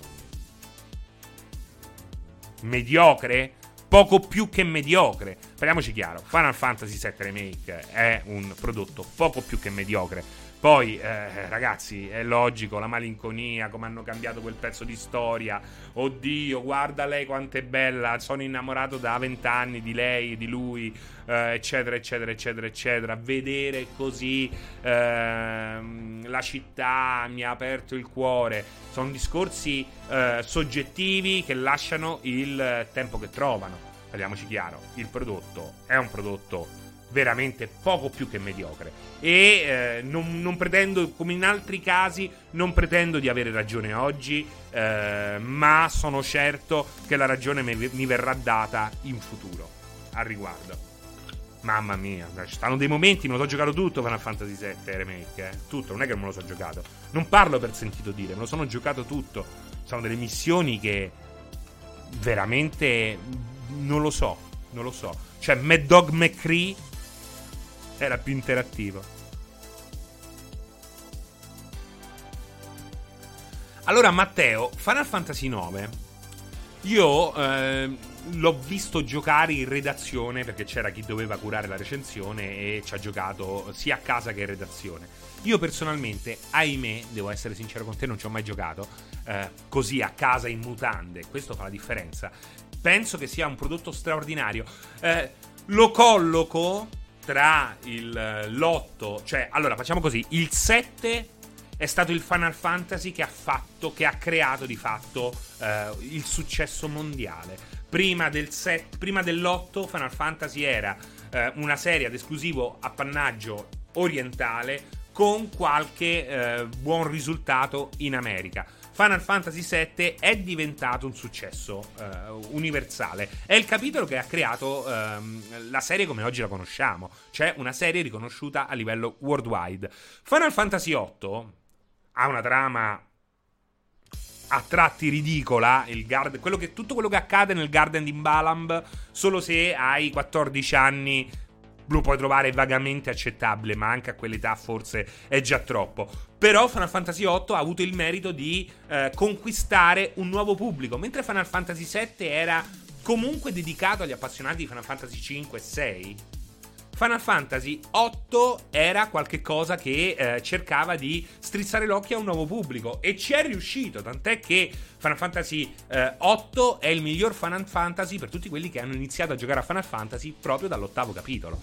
Final Fantasy IX invece è stato un recap di tutto quello che è stato Final Fantasy. Questa atmosfera fiabesca, è, tra l'altro Super D, Pilot è stato il primo in italiano, hai ragione, hai ragione l'atmosfera fiabesca del 9, questo ritorno a un certo tipo, certi stilemi di gameplay, secondo me è una sorta di, ehm, di riassunto di, quello, di tutto quello che è stato Final Fantasy fino a quel momento per poi lasciare spazio al futuro più sfrenato. E, e, qual è il futuro più sfrenato? È assolutamente quello eh, descritto in Final Fantasy X, che è un gioco che eh, asciuga tantissimo, elimina il contorno, se non pochissime cose tra cui una cosa fighissima che è il Blitzball, e, però, e naturalmente questo a fronte di una grafica mai vista prima, di un production value mai visto prima non solo in Giappone ma in tutto il mondo. A quei tempi Final Fantasy X era un prodotto che ti,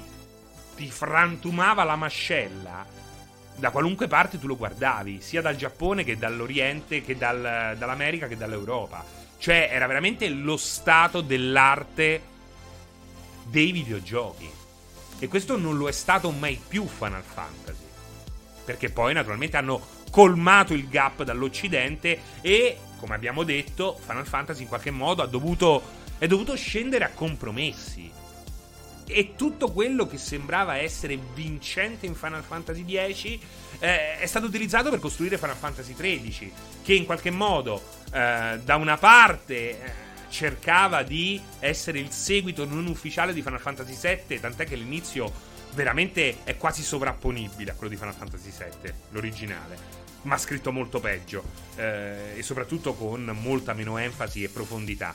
E da una parte cercava invece di ripristinare gli stilemi di gameplay di Final Fantasy X ed è stato un, grand- un grandissimo fallimento. E Final Fantasy X, oltre a rappresentare l'apice e anche l'inizio del, eh, declivio, parliamoci chiaro, è anche, alt- è, al- è anche il gioco che eh, ha dato il via a una prassi che eh, in qualche modo ha eh, eliminato il concetto di evento legato a un nuovo capitolo di Final Fantasy. Come lo ha fatto iniziando a sfruttare, a volte anche a eh, stropicciare quanto fatto nel gioco ehm, originale, nel gioco numerato, ufficiale, appartenente alla serie, per strizzare via dei, delle eh, degli spin-off, come nel caso di Final Fantasy X2, dove Yuna e tutte le altre si sono messe a ballare come in una sorta di X Factor in salsa eh, Jappotector.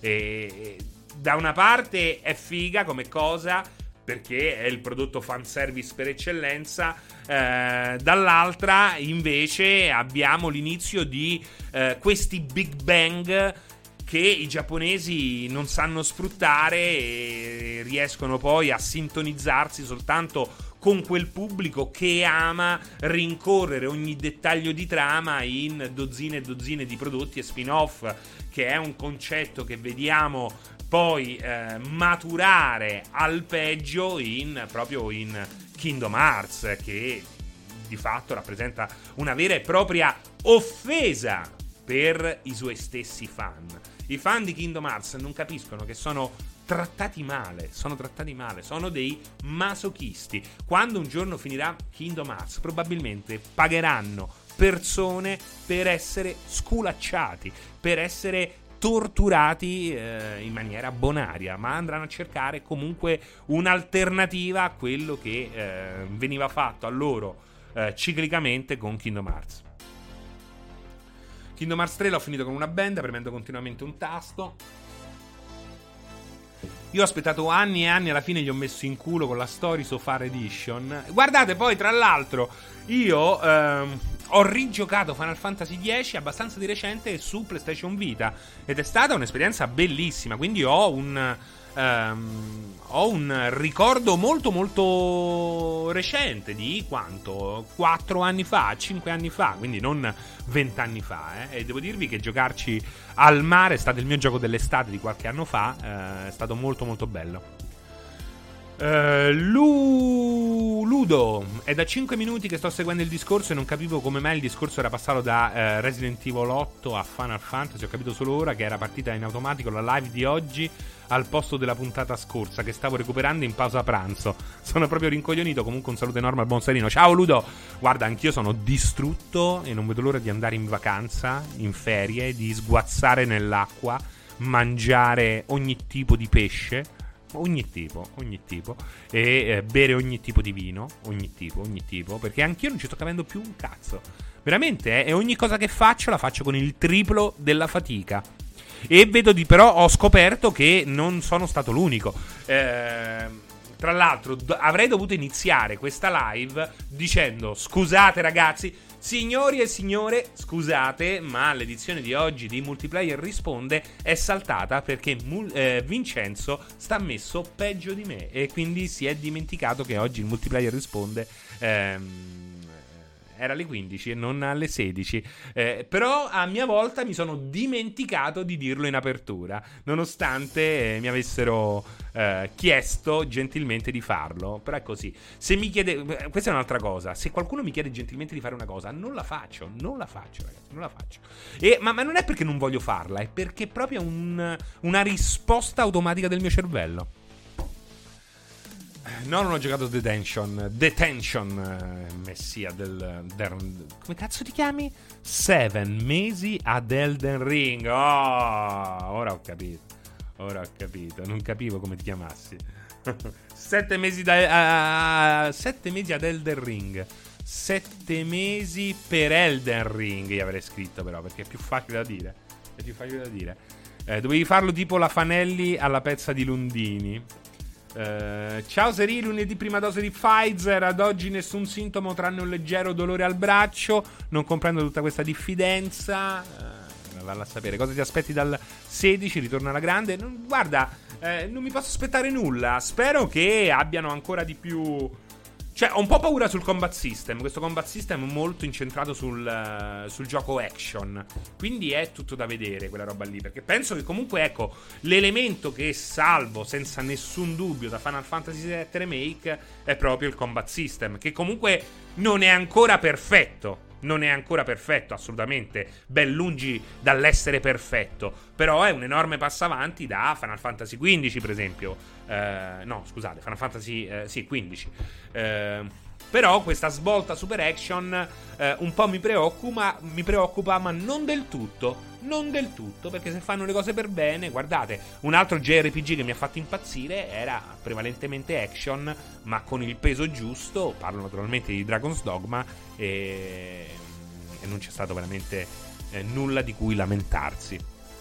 Barbadoria, ciao Francesco, buongiorno. Cosa ne pensi di The Binding of Isaac? Io sto aspettando con ansia l'ultimo aggiornamento su console. Penso che sia The Binding of Isaac, sinceramente, penso che sia un piccolo capolavoro. È una roba che, che va giocata e.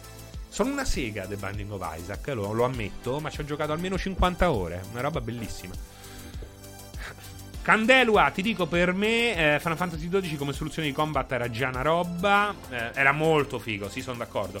A me il, sistema, il, combatt- il sistema di combattimento di Final, di Final Fantasy XII mi piacque da morire. Ma anche l'ambientazione. Peccato che finiva a metà gioco la trama. Era una cosa insopportabile.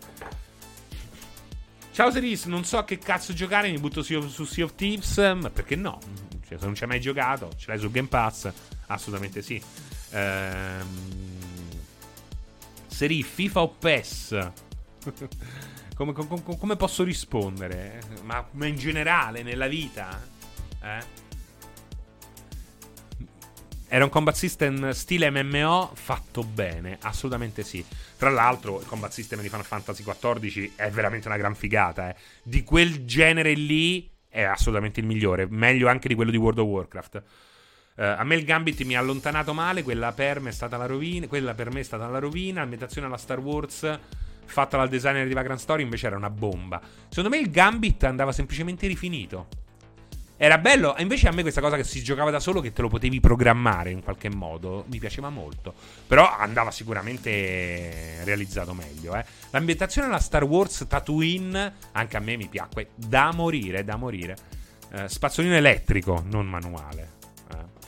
Ciao Fra, giocherai Sky- Skyward Sword. Mm, ti giuro, ti giuro, ogni volta che leggo una recensione positiva su eh, Skyward Sword soffro. Soffro proprio, soffro proprio tanto. Non, non, cioè, al pensiero di giocare a Skyward Sword mi prende proprio male. Cioè, preferisco andare a vendere il cocco in spiaggia. Veramente, non sto scherzando. Cioè, è una cosa che mi uccide solo il pensiero, veramente. Una cosa che mi uccide soltanto il pensiero. Scusatemi soffio il naso, eh.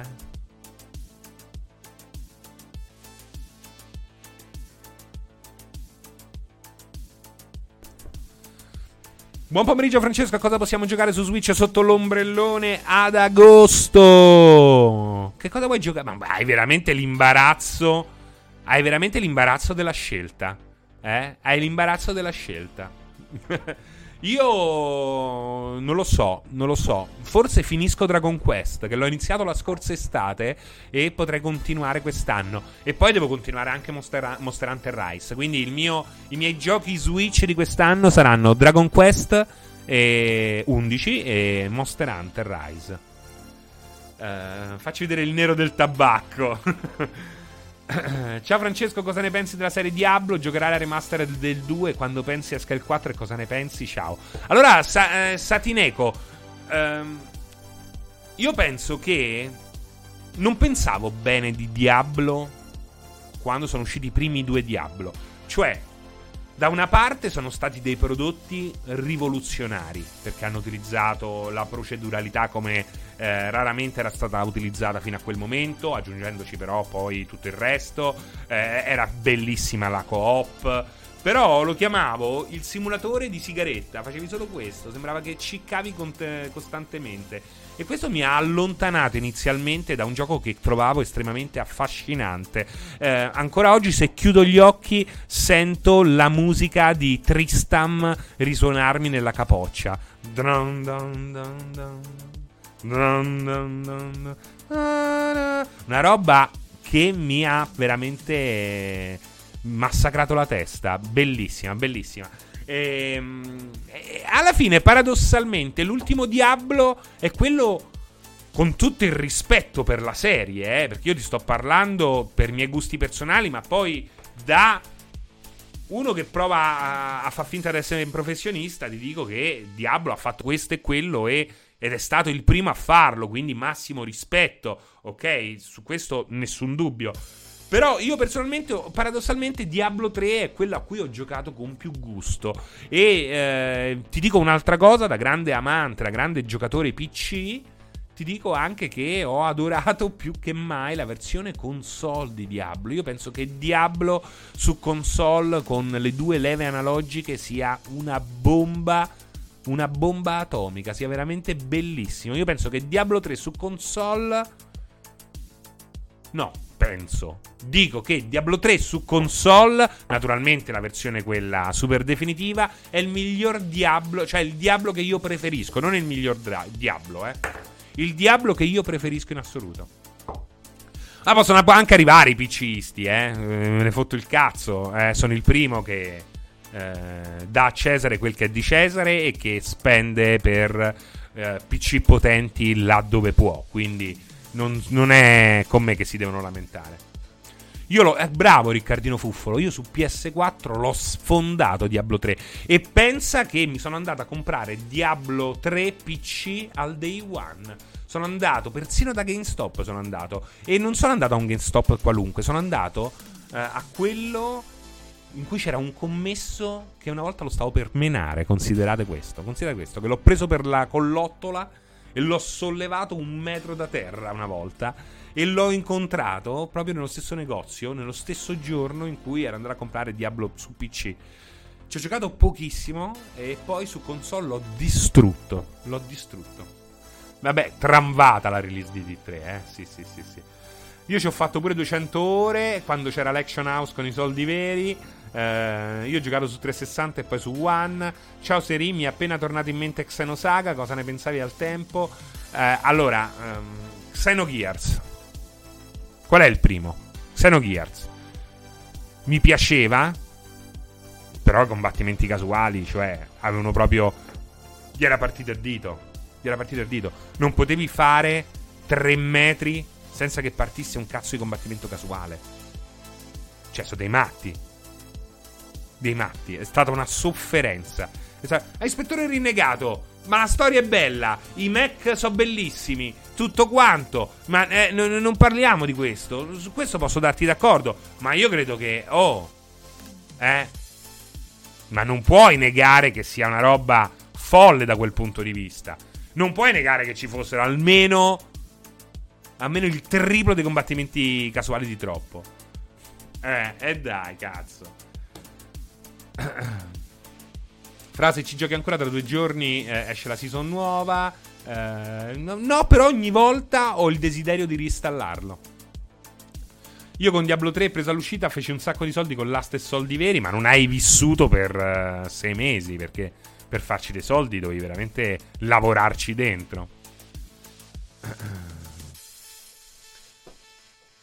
Ma è una roba figlia dei suoi tempi. Guarda, ni anche qui devo metterci un strafottente ni, perché eh, per quanto vero che all'epoca c'erano molti combattimenti casuali, io personalmente non ho mai visto un gioco con tanti combattimenti casuali quanto Xenogears. Non lo so, ditemi voi se ce n'è uno che ne ha di più. Io l'ho giocato qualche anno fa, Xenogears per la prima volta, ma non mi è sembrato con troppi combattimenti nella media degli altri. E allora Rayal forse sono io che ricordo male. Eh. Dov- dovrei recuperare. Forse devo recuperare Xenogears. Dai, eh, lo recupererò. Recupererò. Tant'è che ci posso giocare sulla mia PS3 Fat. Eh?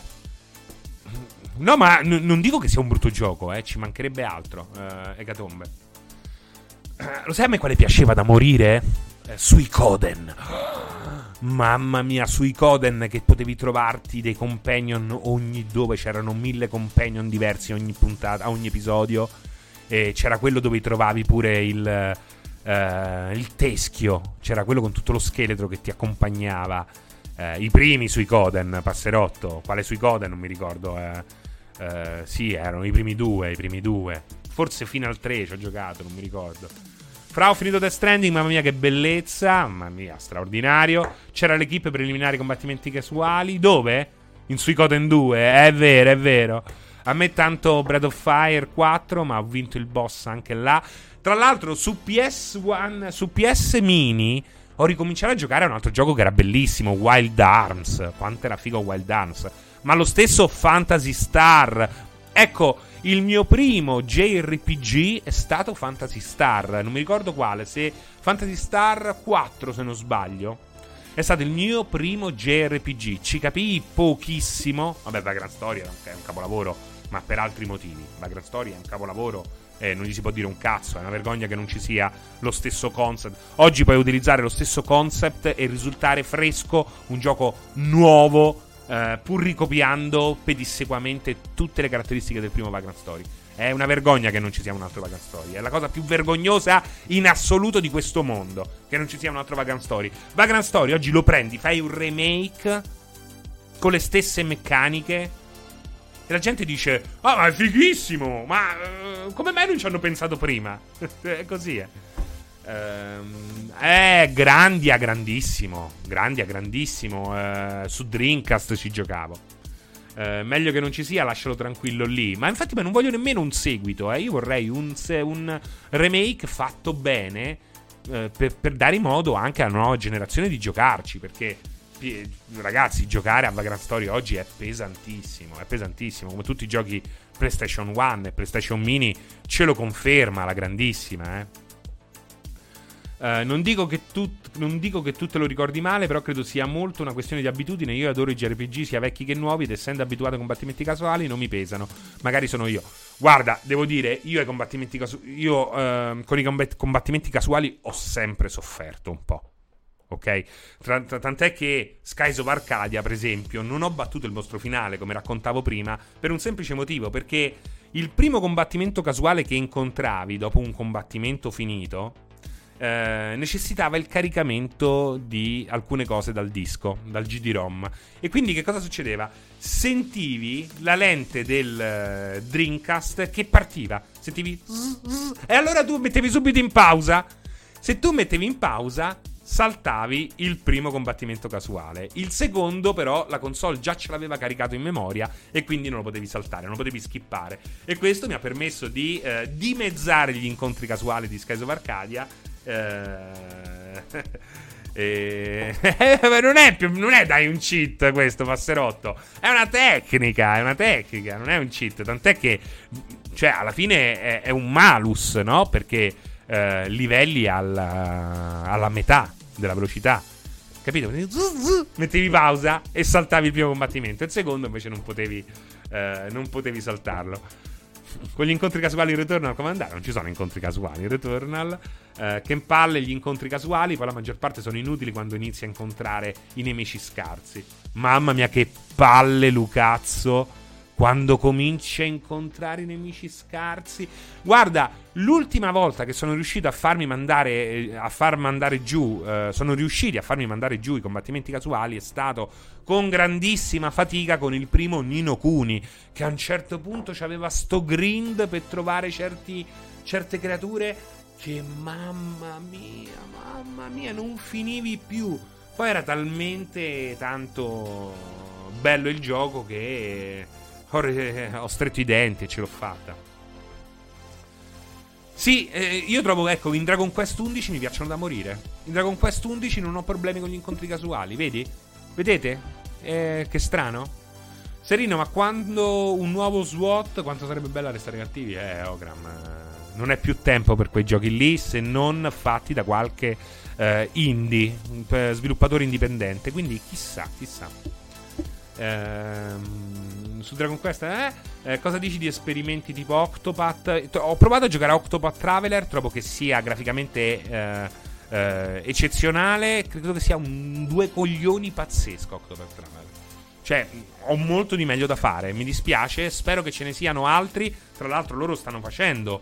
Uh, come si chiama quello successivo? Che non è Octopath Traveler 2, uh, ma è un altro gioco sulla falsa riga. Sembra molto interessante. Eh, però Octopath Traveler l'ho trovato molto interessante, ma in fin dei conti una rottura di cazzo immonda da giocare. Ciao, Ciuppitella. Passerotto, quoto, dopo una ventina di ore l'ho abbandonato, troppo cazzeggio, confermo, però sono interessato a Triangle Strategy, Project Triangle. Sì, sì, anch'io sono molto interessato, eh. Dai, forse ci riusciamo. Serino, che ne pensi di Road 96 su Switch? Qual è Road 96 su Switch? Eh? Me lo vado a vedere? Ma guarda, lo sai che forse... Ah, sì. Sì, aspetta, lo sto vedendo perché... Uh, però non ho capito bene com'è. Non ho capito bene com'è. Mi. Guarda, così a grandi linee mi potrebbe interessare. Mi potrebbe interessare molto. Uh, devo capire bene che tipo di gioco è. Perché non l'ho seguito. C'è pure su Steam, eh. Influenzato a Tarantino, fratelli Cohen e Bong Joon-ho. Ah, vediamo, vediamo. Non è quello del postino, perché quello del postino. È quello. Eh, sì, sì, sì, sì, sì. sì. Uh, quello del postino mi interessa da morire. Me- estate 96, il grande giorno è arrivato, ti metti in viaggio, avventura, libertà, fuga, corsa, scappa dal regime, cerca di sopravvivere. In questo viaggio rischioso per raggiungere la frontiera, la strada lega personaggi incredibili con storie e segreti da svelare, un'avventura in continua evoluzione, ma ogni chilometro per- percorso ti pone davanti a una nuova scelta. Le decisioni che prenderai cambieranno la tua avventura. Mi, mi piace, mi piace, mi piace. Eh, mi piace, ma al tempo stesso mi spaventa un po', posso dirlo? Posso dirlo? In fin dei conti è un FPS mica tanto, però è un FPS strategico. Guarda Rainbow Six è diventato strategico, ma non ha nulla a che vedere con uh, New Vegas, per esempio, dove c'è molta più strategia. O guarda Ghost Recon, quello che era su PC e quello che poi è diventato su console con... Uh, come si chiamava? Uh, Advanced Warfare eh, tutti quei giochi là che erano Sierra, Sierra ultimo modello, poi presi da Ubisoft, sono stati così un, un po' rivisti verso il basso. Questo è il punto. No, porca miseria, il lavoro oggi ha avuto la meglio. Mi tocca recuperarti in VOD. VOD. Uh, Van Damme, a che cosa ti riferisci? Non riesco a capire. Ah, Road 96.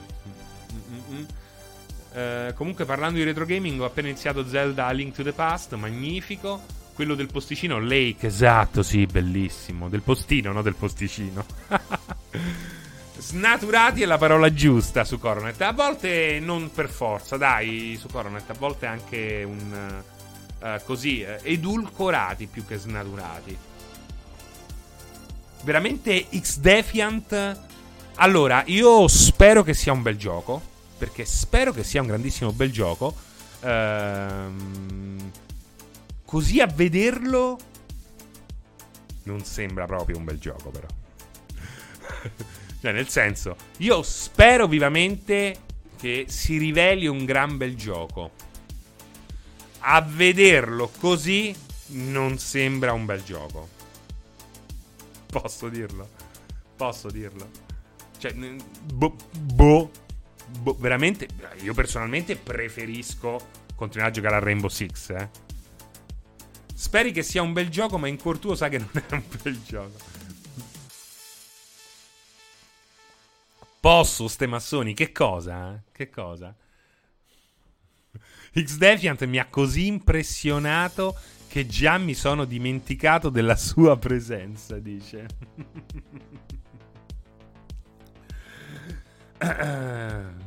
Posso dirlo? Sì, puoi dirlo, Stemassoni, puoi dirlo. Se non lo puoi dire te... Eh. Non conosco Gaku and Babysitter. Non è un po' un azzardo con il nuovo Battlefield e COD in uscita? Molto, moltissimo. Serino, mare o montagna? Eh, d'inverno. Mon- allora, io sono un ottimo sciatore che non scia da troppo tempo. E sono un pessimo nuotatore che ha nuotato troppo nella sua vita. Quindi. Diciamo che ora apprezzo comunque. Il, cioè, il mare è troppo curativo. Cioè, il mare fa proprio bene. Quindi, anche se Uh, anche se non ti piace, una settimana di mare ti fa veramente bene. Mi hai tolto il sogno di SWAT? Allora... No, ma perché ti ho tolto il, so- il sogno di SWAT? Scusami, eh. Siphon Filter, proprio mettici la super pietra sopra, non arriverà mai. Siphon Filter è morto che non ci sarà mai. Ne... Guarda, forse fra dieci anni Siphon Filter potremmo tornare a parlare concretamente di un nuovo Siphon Filter. Ma ci vorranno almeno dieci anni in più di quanto uno possa credere. Scusate, sto cominciando a ruttare, non so, mi succede dopo un'ora e quaranta di chiacchiere.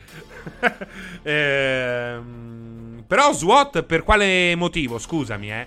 Guarda, guarda, che ci sono ormai sviluppatori indipendenti straordinari, eh, che fanno il culo a strisce a tanti sviluppatori, alla maggior parte degli sviluppatori di AAA. Quindi, ma magari, speriamo vivamente che qualcuno stia giocando a un prodotto del stia sviluppando un prodotto del genere e non è nemmeno così remota la possibilità. Hai visto bello il gioco di Aliens, Duke Van Damme? Eh? Che cosa ti riferisci? Qualche tempo fa ho riprovato uno dei primissimi uh, Operation Flashpoint. Mi ero dimenticato che per alzare e abbassare la visuale era triangolo e X da spararsi. Uh, che cosa? Che ha detto Matteo? Uh, Frama Flight Simulator su Xbox ce lo porti? Allora, eh, vi dico una cosa. Vi posso dire una cosa? Vi dico una cosa. Vi posso dire una cosa? Vi dico una cosa. Vi posso dire una cosa. Allora, eh, io non ho Xbox. E in vista della recensione di Flight Simulator su, su Xbox, io non potrò farla. Cioè, io non potrò farla. Quindi la dovrà fare qualcun altro. Tanto poi alla fine. E tanto pure quello su PC l'ha fatta Pierpaolo. Poi i pezzi, quelli interessanti, li ho scritti io dopo. Eh. Quindi voi vi leggete la recensione e aspettate poi i pezzi, i pezzi quelli fighi dopo. Sto scherzando. Un abbraccio a tutti quelli che cureranno la recensione di Flight Simulator su Xbox. Uh, sei in tempo a procurarti una serie S. Però devo dirvi una cosa: no, serie S non mi interessa. Io sono un difensore di serie S, ma serie S non mi interessa. E. Um, ultimamente stavo pensando veramente di prendermi una serie X. Eh. Stavo pensando, lo sai perché? Ma per giocare a viva pignata. Io voglio, l'altra volta non abbiamo avuto tempo per uh, parlarne. Uh, cioè, il fa- allora, PlayStation 3 non è che morivo dalla voglia di comprarla. Però mi piaceva questo concetto di PlayStation 3 con tutte le PlayStation dentro. E infatti ho la fatta che dentro ha non gli emulatori, eh, c'è proprio il chip di PlayStation 1 e l'emotion engine di, Play- di PlayStation 2. Quindi non emula ha proprio quelle console al suo interno. Ed è una roba che mi fa impazzire. Il fatto che Xbox Series X sia in qualche modo. Um, è, in questo caso emula. Però che ti permetta di mettere le mani su tutto quello che è uscito su Xbox dai primi agli ultimi, basta averceli fisicamente. Mi piace da, mari- da, da Marina. Mi piace da morire. Mi piace da morire tutti bravi a difendere la serie S con la serie S degli altri. Beh, ma cazzo, c'ho un PC che manda tutto a palla di cannone, ma perché devo prendermi una serie S? Eh, tu dici proprio perché c'è il PC che ti manda tutta a palla di cannone, dici. Eh, tanto più la pignata che mi serve. Sì, c'hai ragione pure te, eh, Matt. Hai ragione pure te. Forse alla fine pure una serie S mi potrebbe bastare. No, no, non mi basta. Perché io comunque tutti questi giochi qua ce l'ho fisici. Cioè, Viva Pignata, ho il disco. Non è che mi metto a, a comprare Viva Pignata. Ma chi so, una pignata io stesso. Eh, ce l'ho fisico e lo voglio inserire. Quindi, non avendo il disco, uh, mi serve serie X, serie X. Ecco qual era il ragionamento. Mi volevi beccare così, eh, in fuorigioco, ma non ce l'hai fatta. Ah, sta pure sul pass? Ho, ho, capito, però non è solo Viva Pignata. Ci sono tanti altri giochi che voglio giocare. Io ho un PC con una 1070, me la devo fare sta serie S. Decidi te. Ehm... I team sviluppatori AAA sono bloccati di, dalla ricerca di rientrare nei costi e non si espongono più con la creatività come i team di una volta. Assolutamente di NT Vex. Ma infatti eh, mi fa ridere. Eh, TNT Vex non ti vedo molto spesso, ti ho visto mi sa un paio di volte qui sul 16 bit, però una cosa che io ripeto mille volte è, è proprio questa in cui eh, mi prendo gioco di chi si lamenta dell'originalità comprando solo AAA. Perché se compri solo AAA oggi hai veramente il minimo accettabile in quanto a sperimentazione, emozioni.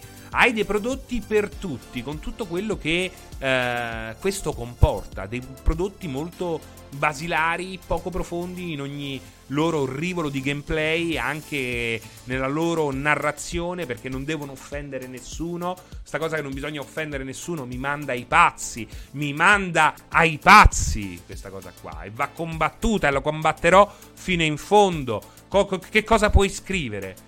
Evitando di pestare merde. Niente, niente. Non puoi scrivere niente evitando di pestare merde. Puoi scrivere storie del cazzo. Ecco che puoi scrivere. Qualche cosa forse ti riesce a, riesce a uscire fuori di interessante. Ma proprio devi essere super, super originale. La maggior parte delle volte, se eh, vuoi evitare di eh, offendere una qualsivoglia categoria, ti esce fuori un prodotto qualunquista. Invece i prodotti indie sono quelli che sperimentano, sono quelli che sperimentano nel gameplay, nella narrazione.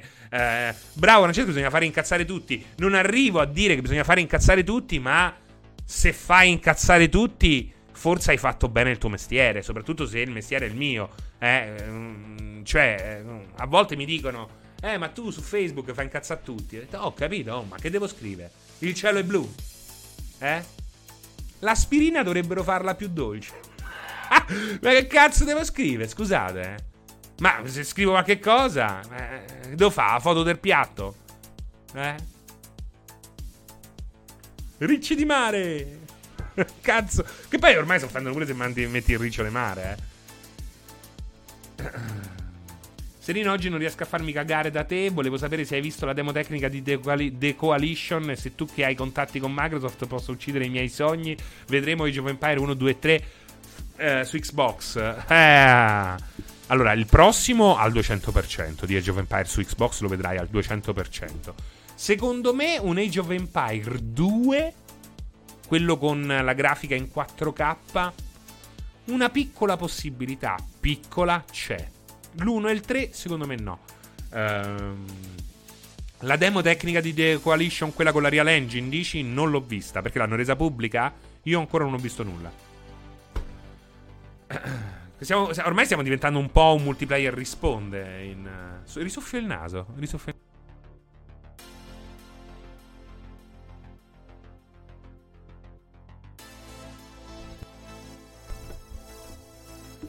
Ciao Zagor! Un abbraccio a Zagor HC. Questi occhiali sono tuoi o di tua moglie? No, sono di tua moglie, Slim Shady. È quello il punto. Ieri hanno annunciato la produzione di Clex, non riesco a immaginare come possa fare. Io non guarda qualsiasi prodotto di loro due o comunque di lui, eh, Kevin Smith, oddio come si chiama, eh, lo trovo eh, deprimente. Deprimente. Clerks è stato un capolavoro. Eh, ne ha fatti altri due in, in cerca di Emi, era carino. Poi dopo, veramente una roba indecorosa. Indecorosa. Mi mette proprio la tristezza. Vederlo ancora con quel cappellino mezzo pelato mi mette una tristezza immane. Immane. Ma infatti Kevin Smith ha vissuto di rendita da Clerks. Ciao Fra, alla fine l'hai provato The Witcher Go. Ehm, concordo su tutto verissimo. Mi vedi poco in live perché seguo molto il VOD qualche giorno dopo. Uh, perché ti servono fonti limitate di conoscenze, informazioni e cazzate. Eh, allora, The Witcher Go, che è la terza immagine. Eh, abbiamo pochi minuti. Io devo dire, mi è piaciuto da morire The Witcher Go. No, che poi non si chiama The Witcher Go, si chiama The Witcher Monster Slayer. Trovate la mia recensione anche su uh, multiplayer. È andata live oggi pomeriggio. E. E devo dire che mi sono divertito perché perché allora, inizialmente mi sembrava Pokémon Go. Due palle, ci ho giocato due anni a Pokémon Go, uh, due estate, diciamo, più che due anni. Eh, di, eh, devo dire che ho, ho, cioè, con me ha finito. Non per demerito di Pokémon Go, eh. È che io, eh, come fonte di divertimento, è finita là. Um, ho iniziato a giocarci a questo Monster Slayer ed era identico a sto cazzo di Pokémon Go. E ho detto, che palle, qui fanno la stessa fine di eh, quello là di Harry Potter, che tra l'altro l'aveva sviluppato la stessa Niantic. Niantic che ha fatto? Ha fatto Pokémon Go con Harry Potter, solo che non aveva voglia di farlo. Quindi ha praticamente inculato Warner. Il gioco ha fatto schifo, performato malissimo. Oggi è praticamente dimenticato da tutti, anche dagli stessi eh, sviluppatori. E. E. E. Eh, tutto sembrava andare in quella direzione. Il giorno dopo l'ho ricaricato e d- dopo aver ucciso un mostro ho incontrato un NPC. E questo NPC ha cominciato a parlarmi e io ho cominciato a rispondergli attraverso uh, classici, le classiche risposte a vivi, tra virgolette. Eh? Non pensate che ci sia una trama a risposte multiple, anche se le risposte multiple ci sono, non hanno grossi effetti, almeno fino a dove sono arrivato. E praticamente questo tizio era stato aggredito da un grifone che gli aveva anche portato via il cavallo. E allora mi ha detto andiamo a trovare sto cavallo, cioè tu devi trovarmi sto cavallo. E allora io ho detto e dove sta sto cavallo? E lui mi ha detto guarda te lo segno sulla mappa. E sto cavallo cazzo stava a 700 metri di distanza, che mica era poco perché faceva 35 gradi e io stavo pure senza cappellino. E allora ho finito la colazione e ho detto andiamo a vedere che cazzo succede quando poi trovi il cavallo.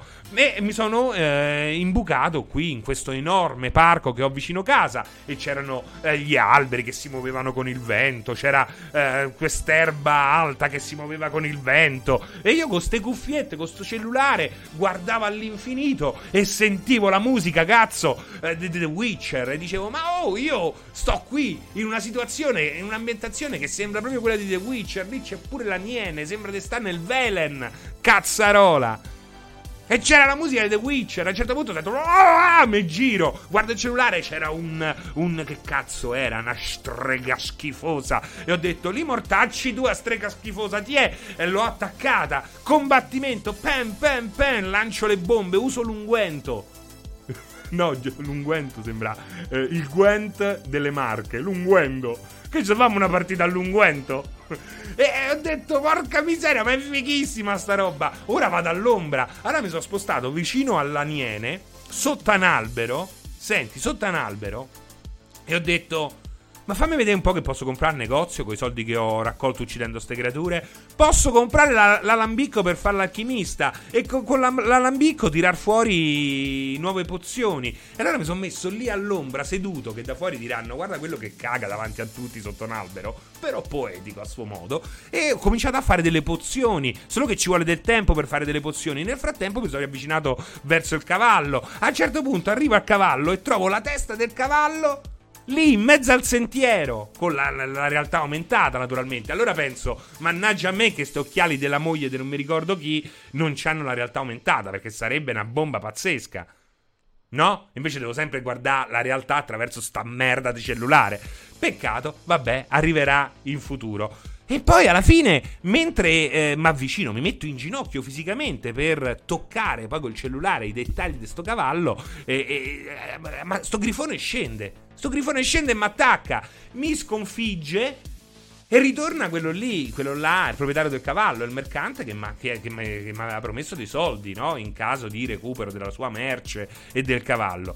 E allora, porca miseria, dannazione, ho detto, vabbè, andiamo a cercare sto grifone. E allora, intanto le pozioni venivano completate, mi sono tutto acchittato. E, e, e, ho detto cerchiamo sto grifone. Sono andato al grifone, l'ho ucciso. Lo, però il problema è che la maggior parte della merce di sto tizio era andata persa. Allora lui mi ha detto: Senti, però c'ho sta statuetta, che ce faccio? E io ho detto: Fica dal culo. E lui mi ha detto: No, però possiamo venderla. Però aspetta, perché c'ho pure sta roba qua che è le, le, le coordinate per un tesoro. Ci dobbiamo andare a vedere sto tesoro, no? Così te posso pagare bene. E andiamo a vedere sto tesoro. Solo che sto tesoro era a un chilometro di distanza, sotto al sole, senza berretto. Me sono fatto un culo quadrato, non ce la facevo più. A un certo punto sono entrato pure in un bar, talmente mi ero incocciato col sole. Vi ho detto, scusi, mi dà una bottiglietta d'acqua per piacere? Guarda, 1,50 euro. Va bene, ho bevuto la bottiglietta d'acqua e me ne stavo andando senza pagare. Quello mi ha detto, ma che l'hai bevuta l'acqua? Ho detto, ma che è un modo carino per dirmi che devo pagare? Sì, ti è piaciuto? Sì, mi dispiace, ma mi sono accocciato al sole perché sto cercando un mostro, un grifone. Detto un grifone. Qui non ci stanno più i grifoni da un sacco di tempo, almeno 500 anni. Detto ammazza, li dimostra di meno. E sono uscito. sono uscito e ho continuato questa strada 700 metri ancora perché già ne avevo fatti 300 una cosa lunghissima una cosa eh, veramente estenuante però alla fine sono arrivato nei pressi di questa eh, di, di questa de, del posto dove si nascondeva il tesoro il problema è che era tra due palazzi e non riusciva a trovare un ingresso all'interno di questi due palazzi. Allora stavo lì col cellulare guardando la realtà aumentata, guardando la mappa, mi muovevo su me stesso per trovare a un certo punto una via d'uscita, per trovare finalmente il posto dove si nascondeva sto cazzo di tesoro. A un certo punto uno schiaffo da dietro e dice Oh, a coglione, ma che stai? Riprende la figlia mia? Ho detto no, guardi, sto cacciando tesoro. Eh no, perché sembrava, perché la figlia mia mi, mi, minorenne. Eh? Ho detto, ci mancherebbe, ci mancherebbe, altro, signore, ma secondo lei sembra uno che riprende le figlie altrui eh, di nascosto? No, no, sembra un signore distinto. Ho detto grazie, grazie. Comunque, alla fine ho fatto il giro, eh, c'era, eh, c'era un piccolo corridoio ehm, pedonale e sono riuscito un po' a, ad avvicinarmi a a, questo tesoro facendo partire il passaggio successivo della medesima quest. Ed è stato fantastico perché poi successivamente sono arrivato a questo enorme monumento del cazzo mio, sembrava, fatto in roccia, dove dovevo addirittura risolvere un enigma molto semplice, ma in qualche modo eh, si poteva risolvere. E questo enigma mi ha portato poi successiv- successivamente a un altro passaggio dove dovevo prendere questa spada per poi utilizzarlo in una terza location. Washington. Fortunatamente a quel punto ha cominciato a ehm, diciamo tramontare il sole, quindi faceva anche un po' più fresco. A un certo punto, però, è stato bellissimo perché torna il tizio, il mercante, per dirmi delle cose e lo vedo comparire tra una Audi e una Seat. C'è pure la foto eh, nella recensione, nel, nel, pezzo che potete leggere dentro multiplayer. È fantastico perché c'è questo medievale con la realtà aumentata tra un'Audi grigia e una Seat rossa. È fantastica sta roba qua. E così via, e così via. Insomma, mi sono divertito un mondo e non vedo l'ora di andare avanti con questa trama, eh, che credo che sia il bene aggiunto di un prodotto che in fondo, al netto appunto della sua narrazione sorprendente e totalmente inaspettata, ehm, è Pokémon Go, è The Witcher Go. Ah. Sono stato chiaro? Chiaro? L'enigma Tok Tok, chi è sto cazzo? Domanda seria, ma quanto di tutto questo è vero e quanto frutto della fantasia? Metà e metà. Metà e metà. Uh, puoi ripetere? Allora, è successo questo. No, no, no, no, no. No, no, no. Potete comunque recuperarla. Anche perché sto cominciando a sudare. Sto cominciando a sudare, dannazione. E cosa ti ha detto? L'Audi per il blasone e la Seat per il colore. esatto. La parte del vecchio che ti ha preso per Marpione è vera? No, quella è falsa. Quella è falsa. Uh, quella è falsa. Uh, comunque è una storia migliore di Twilight. Dice Bagarozzo. eh, hai presente le barzellette che durano un'ora e finiscono di merda? Ecco. sì, quella tipo la Yellow Pecora. La conosci quella Yellow Pecora?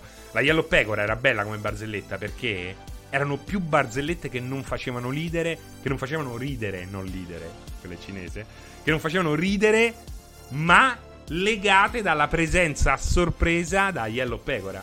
Eh, quella, erano, quella è una cosa che mi ha sempre più affascinato. Storie, le varie storielle legate dalla presenza a sorpresa della Yellow Pecora o Lupeguru giallo, dice Stemazzoni, eh, l'ho sempre trovata molto molto affascinante.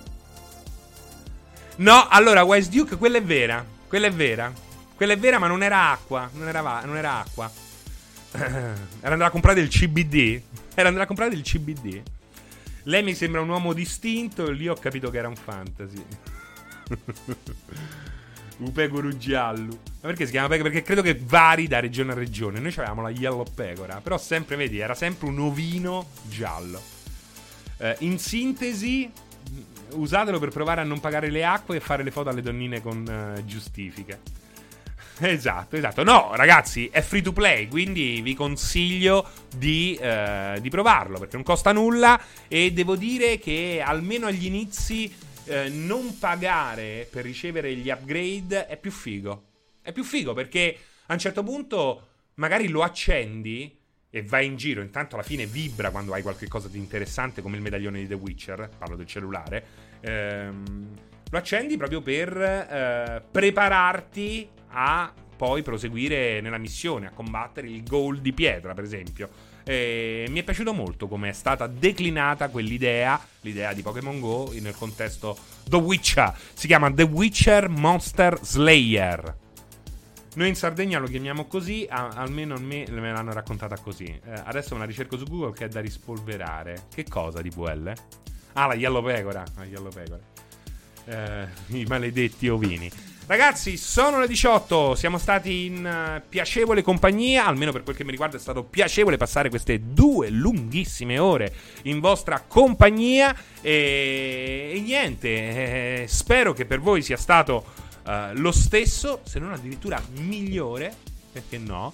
E vi ricordo, vi ricordo che il pomeriggio di multiplayer continua alle 19 con Apex Legend, con quel campione eh, di Fires Dragon, Tommaso Valentini. E poi eh, ci si rivede giovedì, domani, domani che sarà un giorno totalmente dedicato a Electronic Arts con EA Play Live, ovvero le tre di Electronic Arts con tante sorprese, tante conferme e tante novità di giochi di cui abbiamo già eh, parlato abbondantemente. Io ho visto una presentazione di un gioco di cui già abbiamo visto alcune cose che mi è piaciuta un botto e domani ve, ve ne potrò parlare. Um, grazie a tutti, grazie Andrea, grazie Baltiar, Vudish, DVL, Gerbres, Temassoni, Real, Vesdiuk, Slinceri, su Coronet, uh, Upe Guru Giallus, Temassoni. Devo provarlo sulla spiaggia per nudisti. Uh, metti anche la crema ovunque.